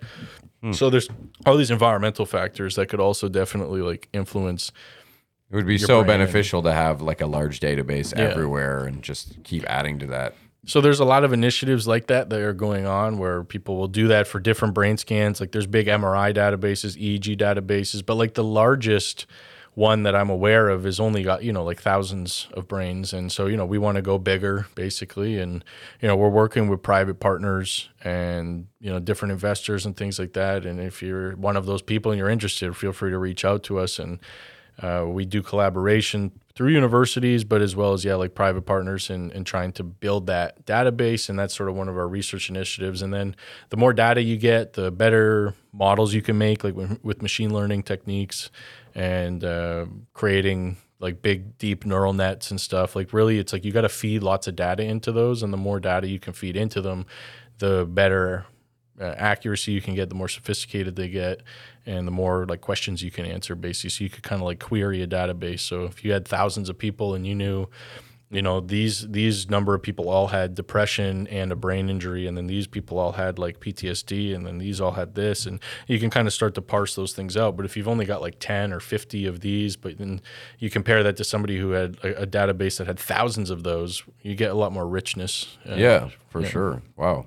Man, that's so awesome. This has been so interesting, and thanks again for the book. Yeah, you're very welcome. I, uh, I think it's uh... brave and interesting and cool that you decided to, like you've described this as artwork as well as obviously mm. having a, a strong scientific edge. So I think that's cool because, you know, not everyone would want to cross those boundaries, because some people might not like, mm-hmm. people don't like it when you when you do stuff like that, you know, and break yeah. the rules. I saw one guy on Amazon, Your Only Negative Review. Have you seen this? No, I haven't. He no. uh he he said that this was invisible sky sky god baloney, and he was like questioning your credentials and whether uh, Amazon That's should hilarious. even put this in the science category or whatever. I have not seen that yet. No, oh, I've he sounded like a disgruntled reviews. gentleman. That's funny. No, I mean, hey, it's probably, it's bound to happen at some point. That's well, your intelligence the... is very clear after even talking to you for a few minutes. So, oh, well, that's very so nice. So fuck you, random Amazon guy.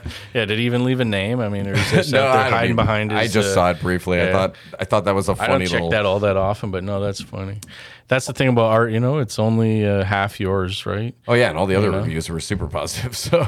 Oh, that's good. Uh, Dad, do you have anything else uh, related to science and all, and the, the book and all that before I move on to comedy? Because I know we've, we've been going for a while, and... Mm-hmm. Yeah, no, I'm, I'm good, but I would agree this has been a fascinating discussion, and kudos to you for doing such an ambitious thing.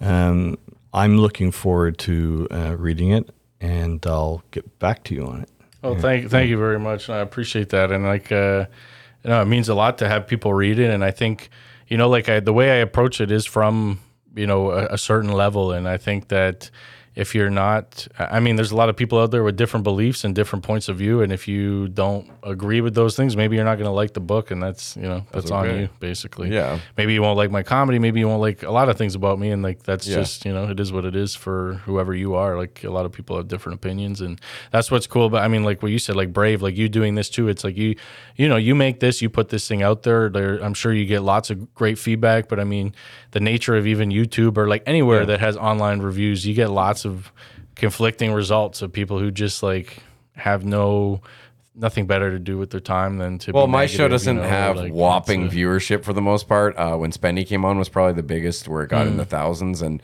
even then people were pretty nice. I it was mainly oh, really nice. positive reinforcing stuff. There was a few people saying that me vaping was was a shitty host thing to do, and I'm like, fuck you, I created the show to be yeah. in an environment that makes yeah. me comfortable. Just and chilling. I ask every guest yeah. beforehand if, if it mm-hmm. would bother them, so shit like that. And when we had the plexiglass up, when we didn't really know what to do during right. the pandemic, and Spendy just happened to, to yeah I was just they had them at the fucking bank at the liquor yeah. store, but some conspiracy guys like, oh, it doesn't matter, and well, there's always you. gonna like, be somebody like that who Who just is talking bullshit and uh, um, yeah. Uh, what was I gonna say? Shit. Oh yeah. Well, let's move on to comedy, because I don't want to run out of time. And uh, sure, man, you are yeah. a funny dude. Even going to your website, Matt, matt buchanan studios dot com, you had a nice little compilation uh, clips of you doing stand up, and Thanks, man. I was really laughing at a ton of stuff, man. Even uh, but this this kind of is the question I wanted to get to, is when you were like, say, doing your interview for Stanford, right. were you nervous about them finding uh, your show with Jackie in episode one, you know, onesie with a dick sleeve, or or you had a joke about um, about having like a nice penis, and then yeah. it's because the lady at the S T D clinic says like, oh, you have a sick penis, and, and you took it to be like like sick, sick, man. But yeah, anyways. Great penis. So did, were you like, you know, a little apprehensive or nervous about them, or did you want to say, hey, this is me, take it or leave it? No, one hundred percent was not hope, hoping they wouldn't find it necessarily, I guess, which is well, it's not uh, hidden very well in that sense. Yeah, I mean, like it's out there on the internet. The only thing that really discriminates between the two is just the name searches. Like if you search Search okay. only Matt Buchanan, you'll mainly find that. If you use my first name, you it, it's a little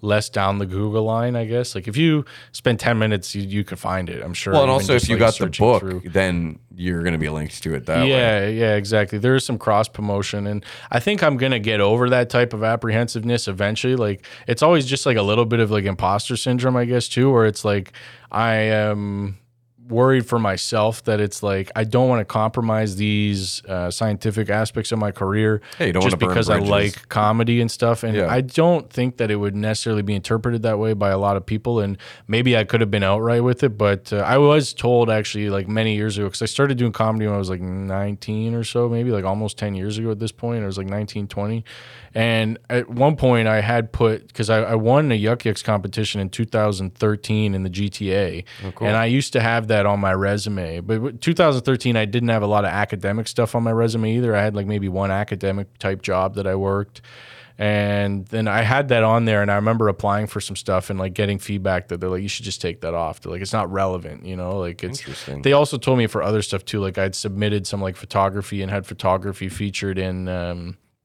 some like showcases, and they're like, yeah, get rid of that too. It's not relevant. Like, both of those seem so your... weird to me, and like yeah. places I wouldn't want to work. I even actually once uh, I contacted a guy who was like a president of a decent sized board game company, still up and coming mm. or whatever. And um, I just through talking to him, kind of introduced myself a bit, and he ended up like offering me like a su- it was sort of like a job interview. He didn't have a job to offer at the moment, but he mm-hmm. was really drawn in partially by the fact that I said I, I did dabbled in stand up or whatever. Right.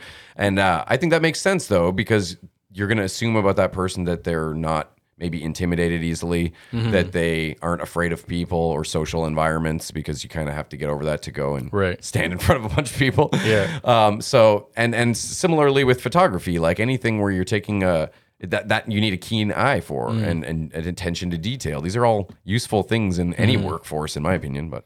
No, I mean, that's a nice take I digress. on it. No, I think that's a good take on it. I think a lot of my friends have told me that it's silly to feel that way, or like, you know, I would, you know, not to take it that way, that of course it seems like it would add dimensionality to my resume and like things like that, and that it would make me seem more interesting, I guess.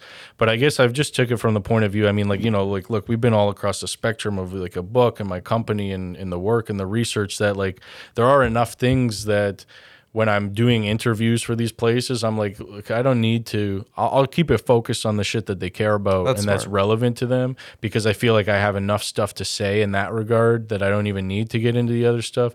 But at the same time, I was like, you, you, I mean, you asked, like, was I worried? I was kind of like, I don't think I do any comedy that's like too offensive or anything, but I mean, it's really just the shitty age of like cancel culture and stuff yeah. where people would be like, oh man, if you're even going to talk about something like onesie with a dick sleeve, or like, you know, yeah, you even yeah. say things like, like that, then it's like, how could we, you know, we can't have you it's on our team or anymore. something.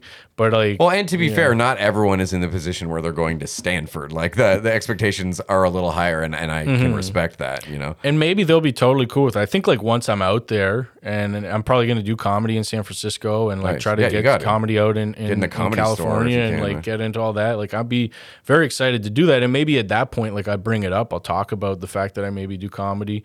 But it wasn't something I wanted to bring up right away, because I get concerned. I'm like, oh, I hope it doesn't like preclude me from getting this other position or something, or, or somehow interfere. Yeah, this is why I don't think I would generally be great in a lot of sort of official type jobs or whatever you want to call it, because I feel like I find it so hypocritical how there's this veneer of like, ooh, we're so professional and everything has to be so blah blah blah, but everybody's still just people. Everyone still shits. Everyone still is horny. Everyone, you know yeah. what I mean? And I hate when people try to take that away mm-hmm. and pretend it's not there and put this this layer of like business blah, blah, blah, shit on top, because I, I just feel like it's so easy to see right through it, and then I'm not taking anyone seriously, and then I just feel like everyone's full of shit. Yeah, and I don't like being in that kind of an environment, as opposed to maybe a little more chaotic where people are, are a little, you know, uh, no filter or whatever, mm-hmm. you know, maybe why I don't mind comedy clubs and yeah. stuff. No, I mean, that's why I love the clubs. I love doing comedy for those reasons. Like everybody is chill in like a different way. And so far, the like, all the people I've known at Stanford, and like even like my current like bosses through my PhD, like nobody's really taken aback by the, the fact that I do comedy yet. So I don't really have much good evidence for reasons yeah. to hide it even. Well, that's it's the just other like side a of personal it. thing of like, I'm, I'm, I'm just, I don't want it to interfere, and that would really suck if it did. And it'd it's be not like, how you lead you into it, it. Did, but it's, uh, yeah. Uh, no, but that's that's the other side of it. Is it's so great when you th- when you make an expectation that someone's gonna judge you for something, and then they're like, "Nah, man, I smoke." Yeah. Those are the best moments. That is too. The yeah. principal's like selling you weed or something. A real relief. Yeah. I don't know if that's ever happened to anyone. That would be epic, actually. If you were buying weed from your principal, you're like, well, the coolest uh, kid in high school. I think one day too, like now that I've kind of made it this far, and that like eventually, I'm hoping that that sort of sensation will go away eventually, where it's like, okay, I've made it enough where like they can't, you know, they're not going to deny me for this just because I have that, because I've already got. Or at some point, if they hadn't noticed for long enough, it could be hopefully grandfathered in as like, hey, I never tried to hide this. You guys didn't notice. Now you're going to bring it up fifteen years later. Like, yeah, no. yeah, exactly. It's like uh, some statute of limitations on that mm-hmm. shit. um, okay, well, let's talk Talk about the show you did with Jackie, because Jackie Graham, right. she's really awesome. I yeah. always end up on shows with her, and she the last two shows uh I think were back to back pretty much in a mm-hmm. week, and she was annoyed the second time because I like and I can't not do it. I, I especially now because I try not to smoke before shows. Mm. But the second I, I finish my set, I go downstairs and smoke a joint. Okay. I don't care who's going up. Yeah. And both times we did shows together, she went up right after me. So oh, she was she like, missed her. Yeah. And I was like, yo, it's not personal at all. This is just a ritual. You know, this is a set I can. I'm O C D. Yeah. Like, but uh, I have seen her perform before, and she is really, really funny. And yeah. you guys do like a. I want to say it's almost like a Y M H, Your Mom's House type of yeah, vibe, which yeah. doesn't surprise me with Jackie being involved. Yeah, uh, I know how big of a fan she is of that. Um, so it's you guys watching kind of interesting or hilarious internet clips and, mm-hmm. you know, just yeah. talking about it. And just shooting the shit on it. That That's basically it. Yeah, it was my approach at like, okay, it's the pandemic.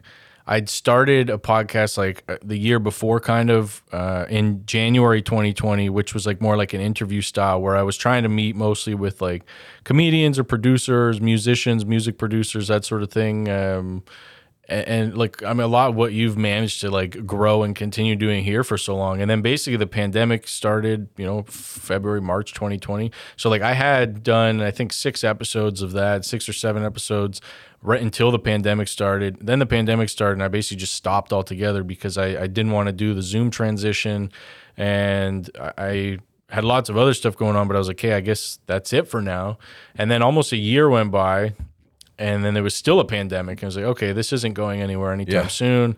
I wasn't able to do comedy either because like stand-up was pretty gone. Like I mean, I had a few shows exactly bursts, like yeah. on and off when they're like, okay, we can do like twenty-five people or whatever. And yeah. so I was like, well, how can I keep doing comedy in the midst of the pandemic? And then also the interviewing stuff, as you would know firsthand, like it became difficult because then you have to have guests in, or you're doing Zoom or something. And so it's like, well, how do I get guests? And so I was like, well, if I start a podcast with just a co-host, we're, then it's just the two of us. Like we can still kind of be like COVID responsible, and yeah. you know, we only met when we could, and it was only just like my producer, who also sat behind like a plexiglass screen and everything yeah. too, and far enough away, so like that was safe.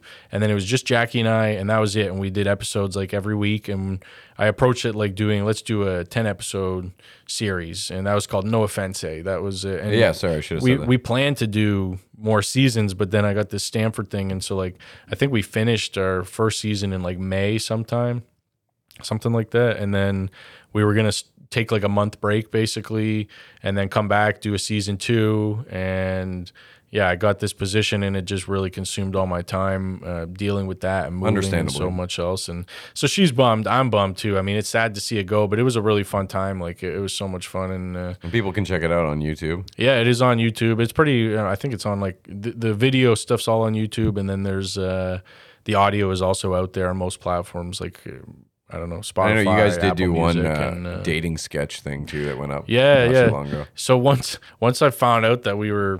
Yeah, I, I've always, I've kind of always wanted to get into acting, honestly, and I thought it'd be fun to try some type of acting stuff or doing like some sketch comedy, basically, because then it was like, okay, we can't.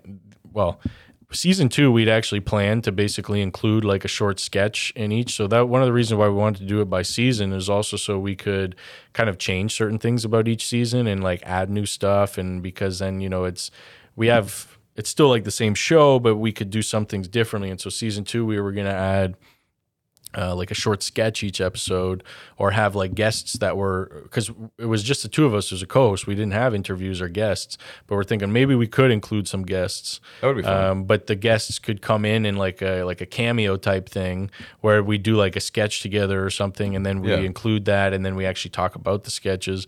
So we started filming some sketches for that, and then we didn't end up doing the season, and so we were like, well, let's just release. So we actually have a couple unreleased sketches still that we were going to put out between nice. the two of us, um, that I just still need to like edit them all together basically. And um, like I, we had a producer who did all the production work, but I did all the editing work, and so that was just like, it's a lot. You know? Oh, I know. And, uh, yeah, yeah, you know firsthand how. So it's like it's it's, it's there's a, a learning I mean, curve, at least, is the main thing I would say to people. But yeah, once yeah. you get you get better for sure. Yeah. Like I know how to make things happen now that mm-hmm. I didn't uh, even six months or a year ago. You know, I'm constantly speeding yeah. up the process. And you're like we're like sixty, seventy episodes in or something, right? You're yeah, like... but we're only uh, about to end the second season, which each season's been a year around. Okay, so October twenty-first yeah. wow. will be the marker of two years since wow. I launched. Fuck, congratulations. Thank man. you. No, this is amazing. What you, yeah, you've really grown like a lot of this show here, and what you've done, I think, to help represent, you know, what's going on in Ottawa, the comedians, other people, like, and outside of Ottawa too. I know you've got a lot of other people, like, it's pretty awesome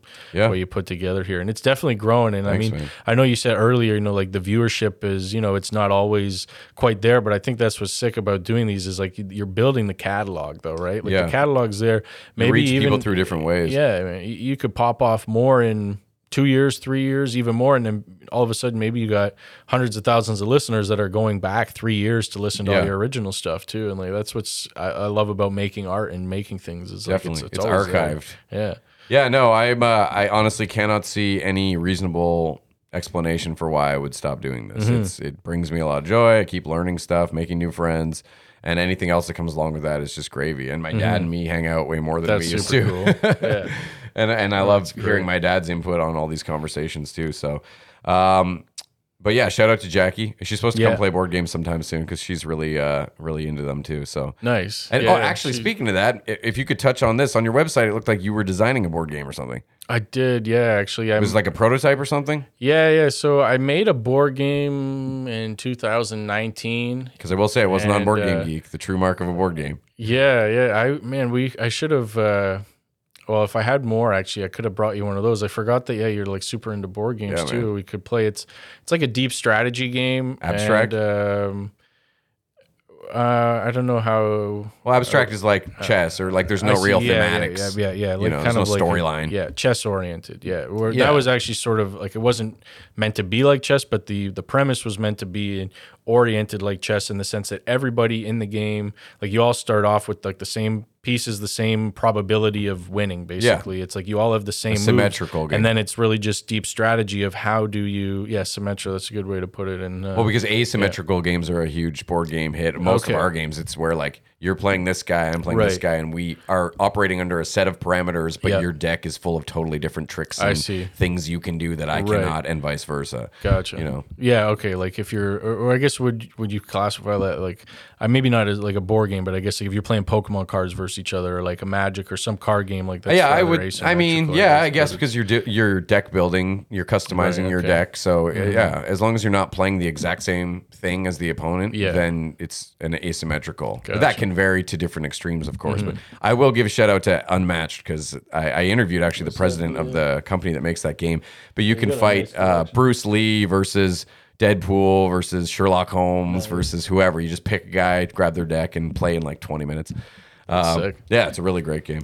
So yeah, I made this board game. That was the, what's it called again? Uh, it's called thirty-three Degrees of Order and Chaos. Okay. And uh, yeah, the premise is that it's just kind of like a chaotic um, strategy game and winning points and different things. And the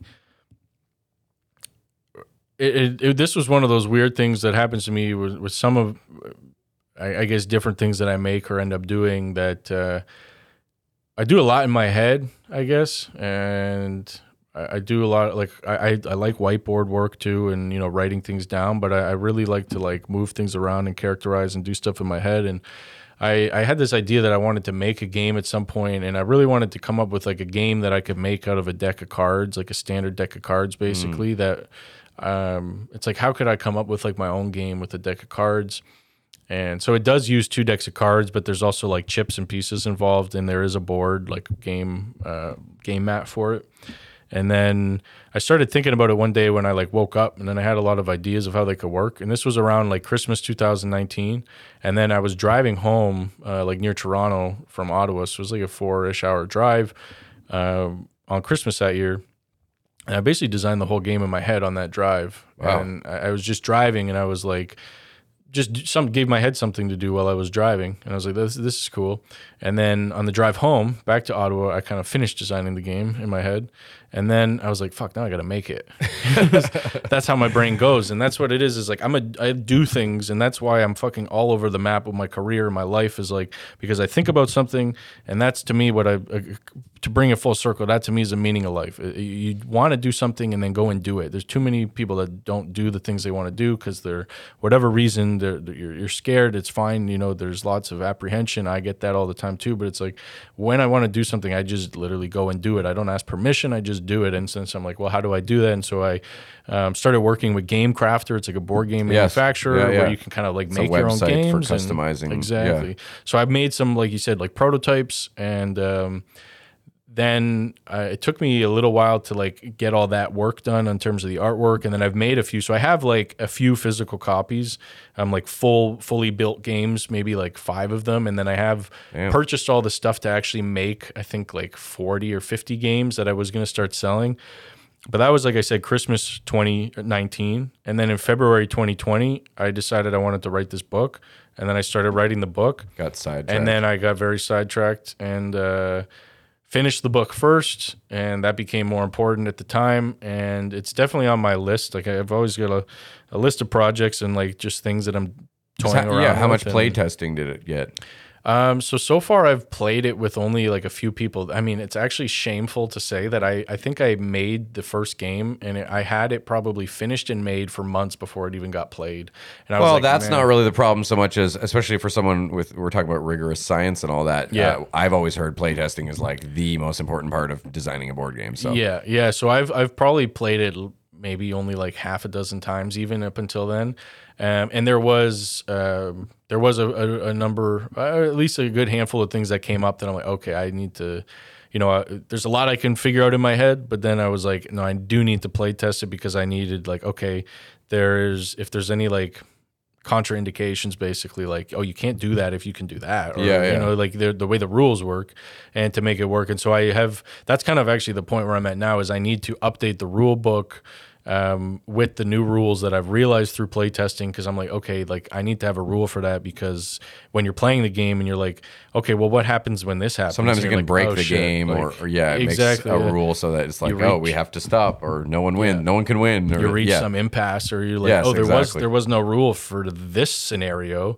So it's like you got to think of all those scenarios, or you have to play it enough that you find all those scenarios. So it's definitely not perfect yet. Still needs some work, but I think the the concept's there, and it's something that again I hope to put to market eventually. And I, I have cool. some friends who have had their board games bought like by big companies, and I, honestly it's kind of like uh you know, maybe something like that where it's, if I can do that, get it made, build some following or market for it, and then maybe some big company will buy it or something. See, it's a dream of mine in my lifetime to produce and create a board game and put it out. Nice. Um, and I have, my problem is more that I'm always the idea guy. I'm so mm. good at coming up with thematic concepts, even general gameplay mechanics concepts, but I get so, you know, sidetracked when it comes to the mathematical probabilities and then just a lot of the other things that need to go into making a board game. Mm-hmm. So I, I just, I feel need to partner up with the right people that fill those other archetypes or whatever you want to call it.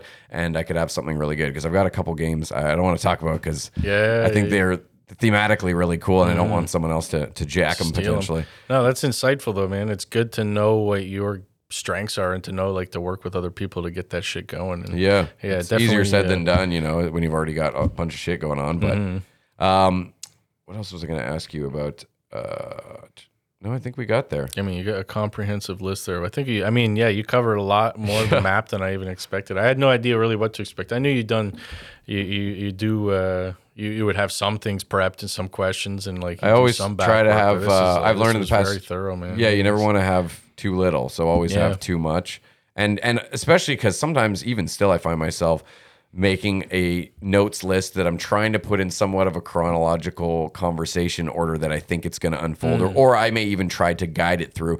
But sometimes it gets unraveled in the first five minutes and the person jumps from like all five topics. And I'm like, all right, we're just going to have to freeball this one, you know? No, I was happy to let you take the lead on this. I, I was a little worried. I was like, fuck, I don't want to be like that guy hijacking shit, because I'm used to hosting oh, no, with no. my show. And I was like, I mean, I definitely think I talked a lot, but that's uh, okay, because was, you were uh, explaining a lot, right. and there was a a lot of stuff that I yeah. don't know that I could have added much to. I was just kind of, much like our last episode with the uh, the chef we had on, because oh, you know nice. I was in awe of a lot of what she was saying. It was very interesting, but I didn't always have a lot of feedback, you know, and I got a little mm. self-conscious about maybe I'm not hosting good at that moment, but but that's cool, you know, because the audience might feel the same way. They might be just as lost as I am, or just as much of a novice yeah. in these categories. Um, I, yeah, it's probably getting late too. I know. Um, Oh yeah, yeah, I know that. I okay. yeah, I had debated bringing up stock markets because I had heard you or I read somewhere you were pretty into stocks, and uh, my dad's into crypto right now. Hey. Which, you want to talk crypto? Because my dad's, you don't mind talking about that stuff? I find it pretty interesting. Uh, yeah, I'm not way into it. I've da- mm. I put my toe in the lake kind yeah. of thing. Well, and got some, some funds I got some right solid now. Return on nothing invested. So like wow. I, I had a thing where uh, this one crypto, like you, you do you play a game sort of to mine it, right? Yeah. So I'm doing that. But I did it way back at the beginning when it was just getting started a couple of years ago. Mm-hmm. And for a long time, it took me like a year and three quarters to get to sort of two hundred U S mm. that I'd mined, right? And one day I woke up and it was two thousand U S. And then nice. a little while later, one day it was twenty thousand U S. And it's it's popping right now. Mm. So I'm... I don't even That's know how awesome. to, I don't even know the steps fully in the process to cash it out. You got to go like, you know, through these different agencies to right. convert it to Ethereum, yeah. you know, and then get Ethereum to U S dollars, mm-hmm. get it from there into a bank account. Like it's, but it, but it's a fascinating area. And I got, I have no doubt that crypto is going to be a big part of the future, mm-hmm. and uh, stop fighting it, uh, people, and start reading about it and learning about it, because one day it's going to be all digital everything, and one hundred percent it's just the way we're going. But for the last little while, I've been talking to him. He's he's definitely been letting it ride. Yeah, and it seems to be, you know, keep going. Well, no, it went up to it went up to like a equivalent of about fifty K Canadian, and wow. now it's slid back to about thirty K. So yeah, but what was this going to do that initial investment for you? He got it super like a hundred bucks. Yeah. yeah, that's amazing. Yeah, I just yeah, got that's, it. Fuck. Crazy. I think you're in the position that most people wish they were in for crypto. And like, I personally don't hold any crypto at the moment, not because I don't believe in it, but just because I dabbled a lot in stocks and was mostly just focused in, on stocks for a while, and then did really well for a while, and then did very poorly for a while. Mm-hmm. And that's just the way it goes with stocks. And then uh, basically I would, it, it consumed my too much of my time, because I would found that I'd be like, just like checking it every ten minutes, you know, like watching, because I was doing day trading basically, like, and flipping uh, like penny stocks and stuff like that. So it's the kind of thing that where you basically, like, it's not a long-term investment. You have to like get in and get out as you, you know, get something while it's like companies that are like really, really down in a bad, really bad time, and then hope that there's some indicators that they is going to pop them up. And so it took way too much. And so for the last few years, I haven't really, I'm only been doing like long-term stuff. So it's something I'd like to get back into, but I'm like a bit apprehensive. Sounds stressful. And it's, it was too stressful. Well, and, and that's the world of regulated stock markets yeah. and things. Crypto's like the friggin' Wild West big time, right? I mean, you talk about vaporware and software. You have vapor products in, uh, in crypto all the time. You have these initial coin offerings, and, and people right. are come up with these wacky ideas, and, and people just sometimes I don't go, why would you buy that, right? Mm. But people do, they yeah because they're trying to get into it, and it's just crazy though right now. Yeah. Well, that's that's the thing. I think there's a lot of like coins to be cautious of. Like I, I, I agree for sure. Cryptocurrency is the future. It's it's going to eventually replace a lot of banking, I'm sure. And like it's one of those things that you see the early side of it now.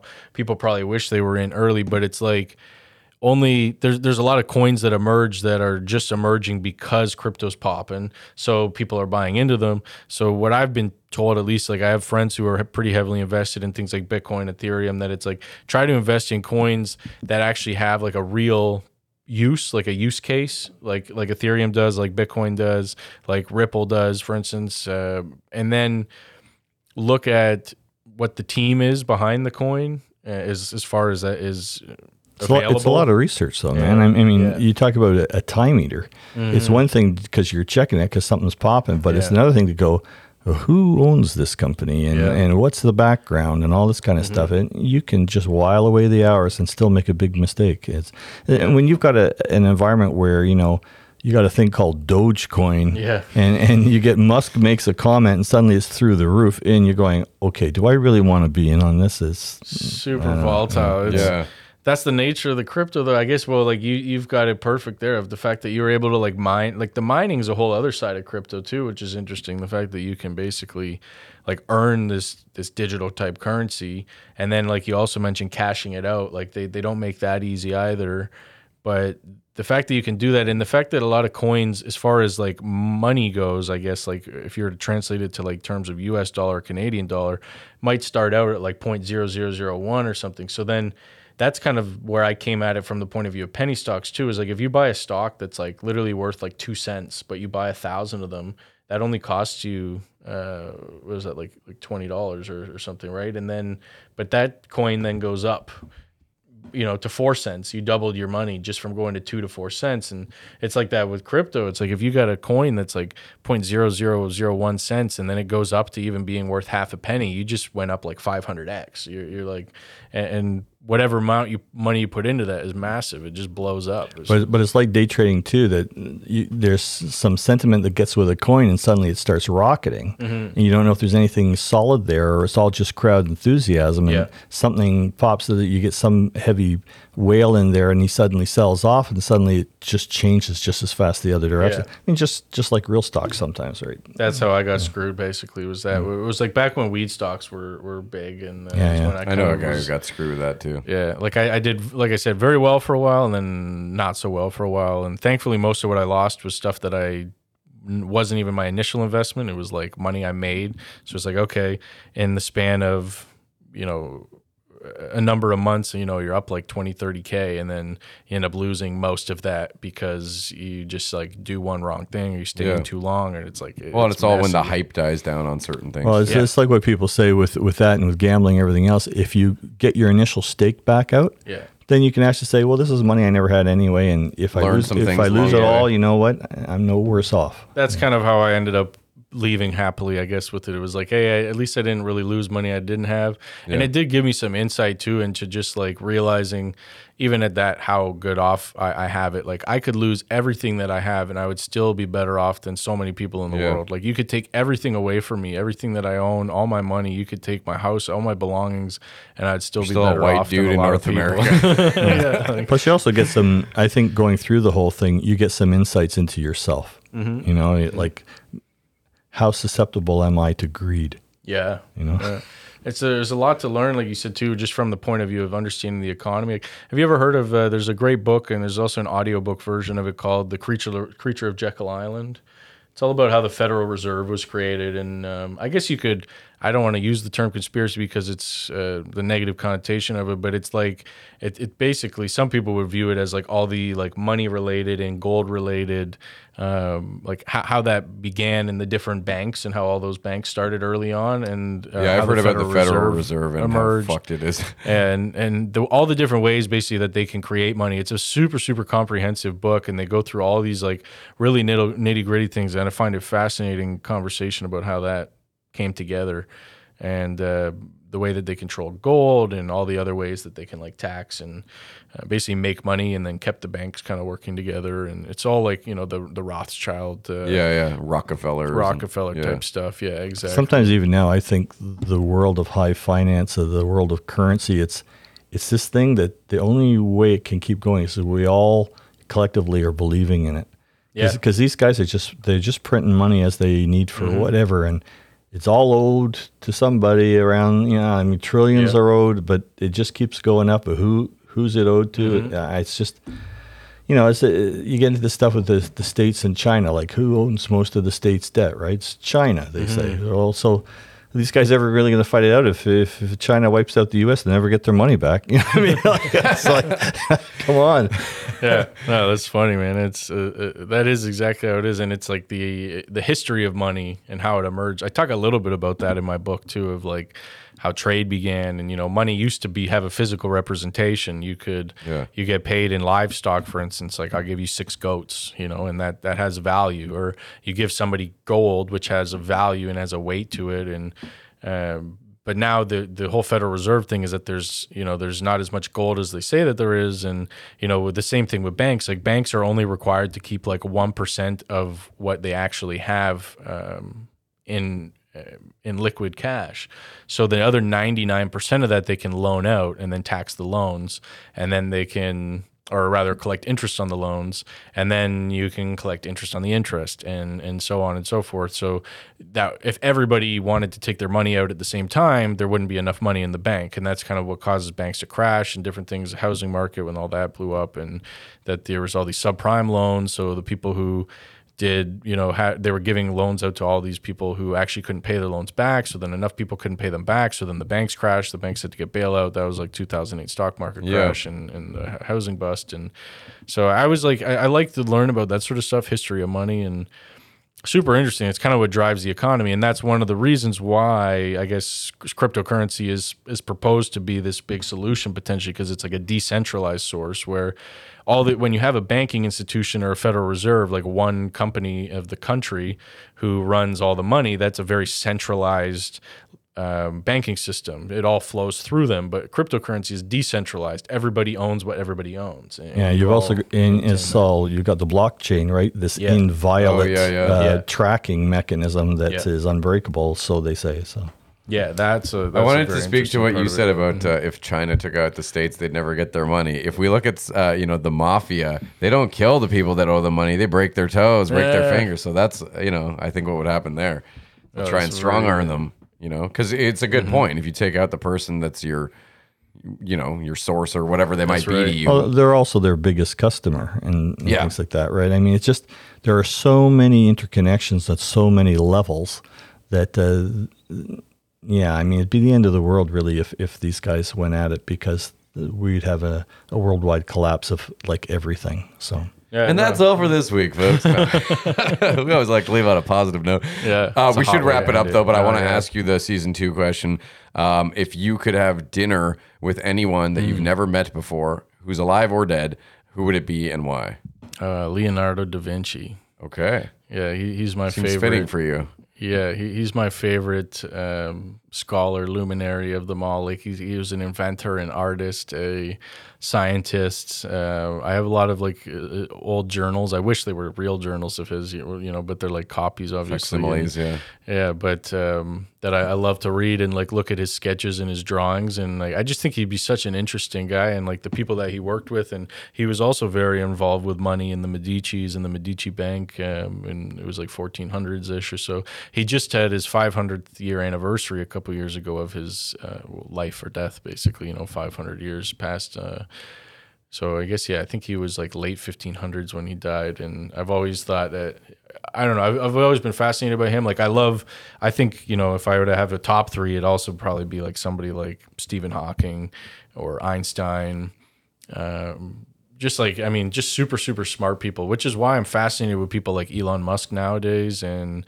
um, like Neil deGrasse Tyson and stuff like really though, just because like to me, like those are probably a couple of the smartest people like alive today, you know, like that are existing, and like watching people like Elon Musk do what he does, and not saying he's all good and everything. And there's lots of reasons to like him or not like him, but he's just, he's fucking smart as hell. Like he, he can do all the stuff that he talks about too, you know, like he is the engineer, he's the scientist, he's a rocket engineer. He sends he a fucking car things. to like, space on his rocket or whatever. It's, it's nuts. That was, that, when I saw that, that was kind of what pushed me over the edge with him, where I was like, yeah. okay, like that's a pretty baller move, I guess. I yeah. don't know what, what you, what's cool in space world, but uh, yeah. it seemed pretty rad to send a convertible or whatever it was.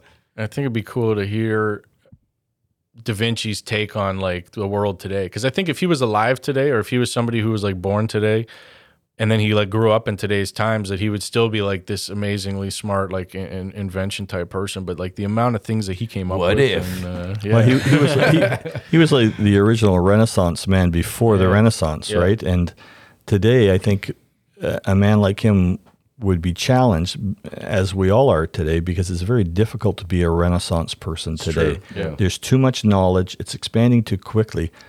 Everyone specializes because that's the only way you're going to get ahead in your particular field. Yeah. Um, and in fact, you're a little more diverse than, you're a bit of a Renaissance guy, if I may say. Uh, you don't get enough of that. Flattering. His ears are burning. you, you don't get enough of that today. Uh, you get scientists, and they eat, live, and breathe their science, their their discipline, yeah. to the exclusion of all else, usually, mm-hmm. or in many cases.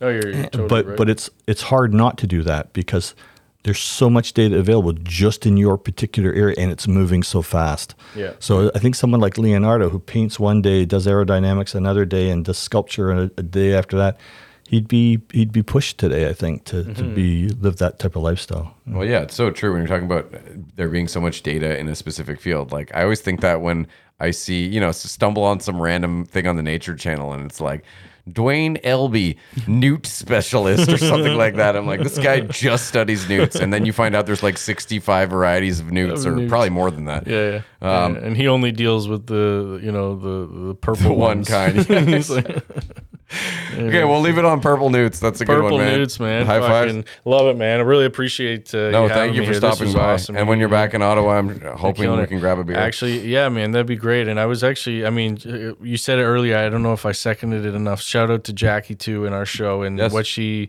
has done. And even when you invited me to, to do this, I was I knew there'd be lots for us to talk about, but I half wanted to say, oh, man, I should come in with Jackie and get the two of us in here and um, do like, you know, just, I mean, her and I riff together well, and I'm sure the three of us, it would have definitely been a more of a comedy podcast today than I think I, I had a fantastic time talking with you about all this stuff, but I think that there's I wanted to touch uh, yeah. on both for sure. No, and then really and then great. I I picture if if yeah. she had come, then she would be sitting there with maybe not that much to say yeah. as I am yeah. during those types of topics. But uh, you know, it'd be fun to uh, have all three of us in here sometime. Yeah, well, it's definitely something we can do in the future. Yeah. Um I've I've thought that though, because there's several people where I've been tempted to say, like, hey, would you guys want to come on together? But I also mm. never want to make someone feel like they're not enough on their own. True. You know? Yeah, that's and, a very um, fair point. Like, we've only really used the double mic thing, I guess, the once so far, right? Have you, yeah.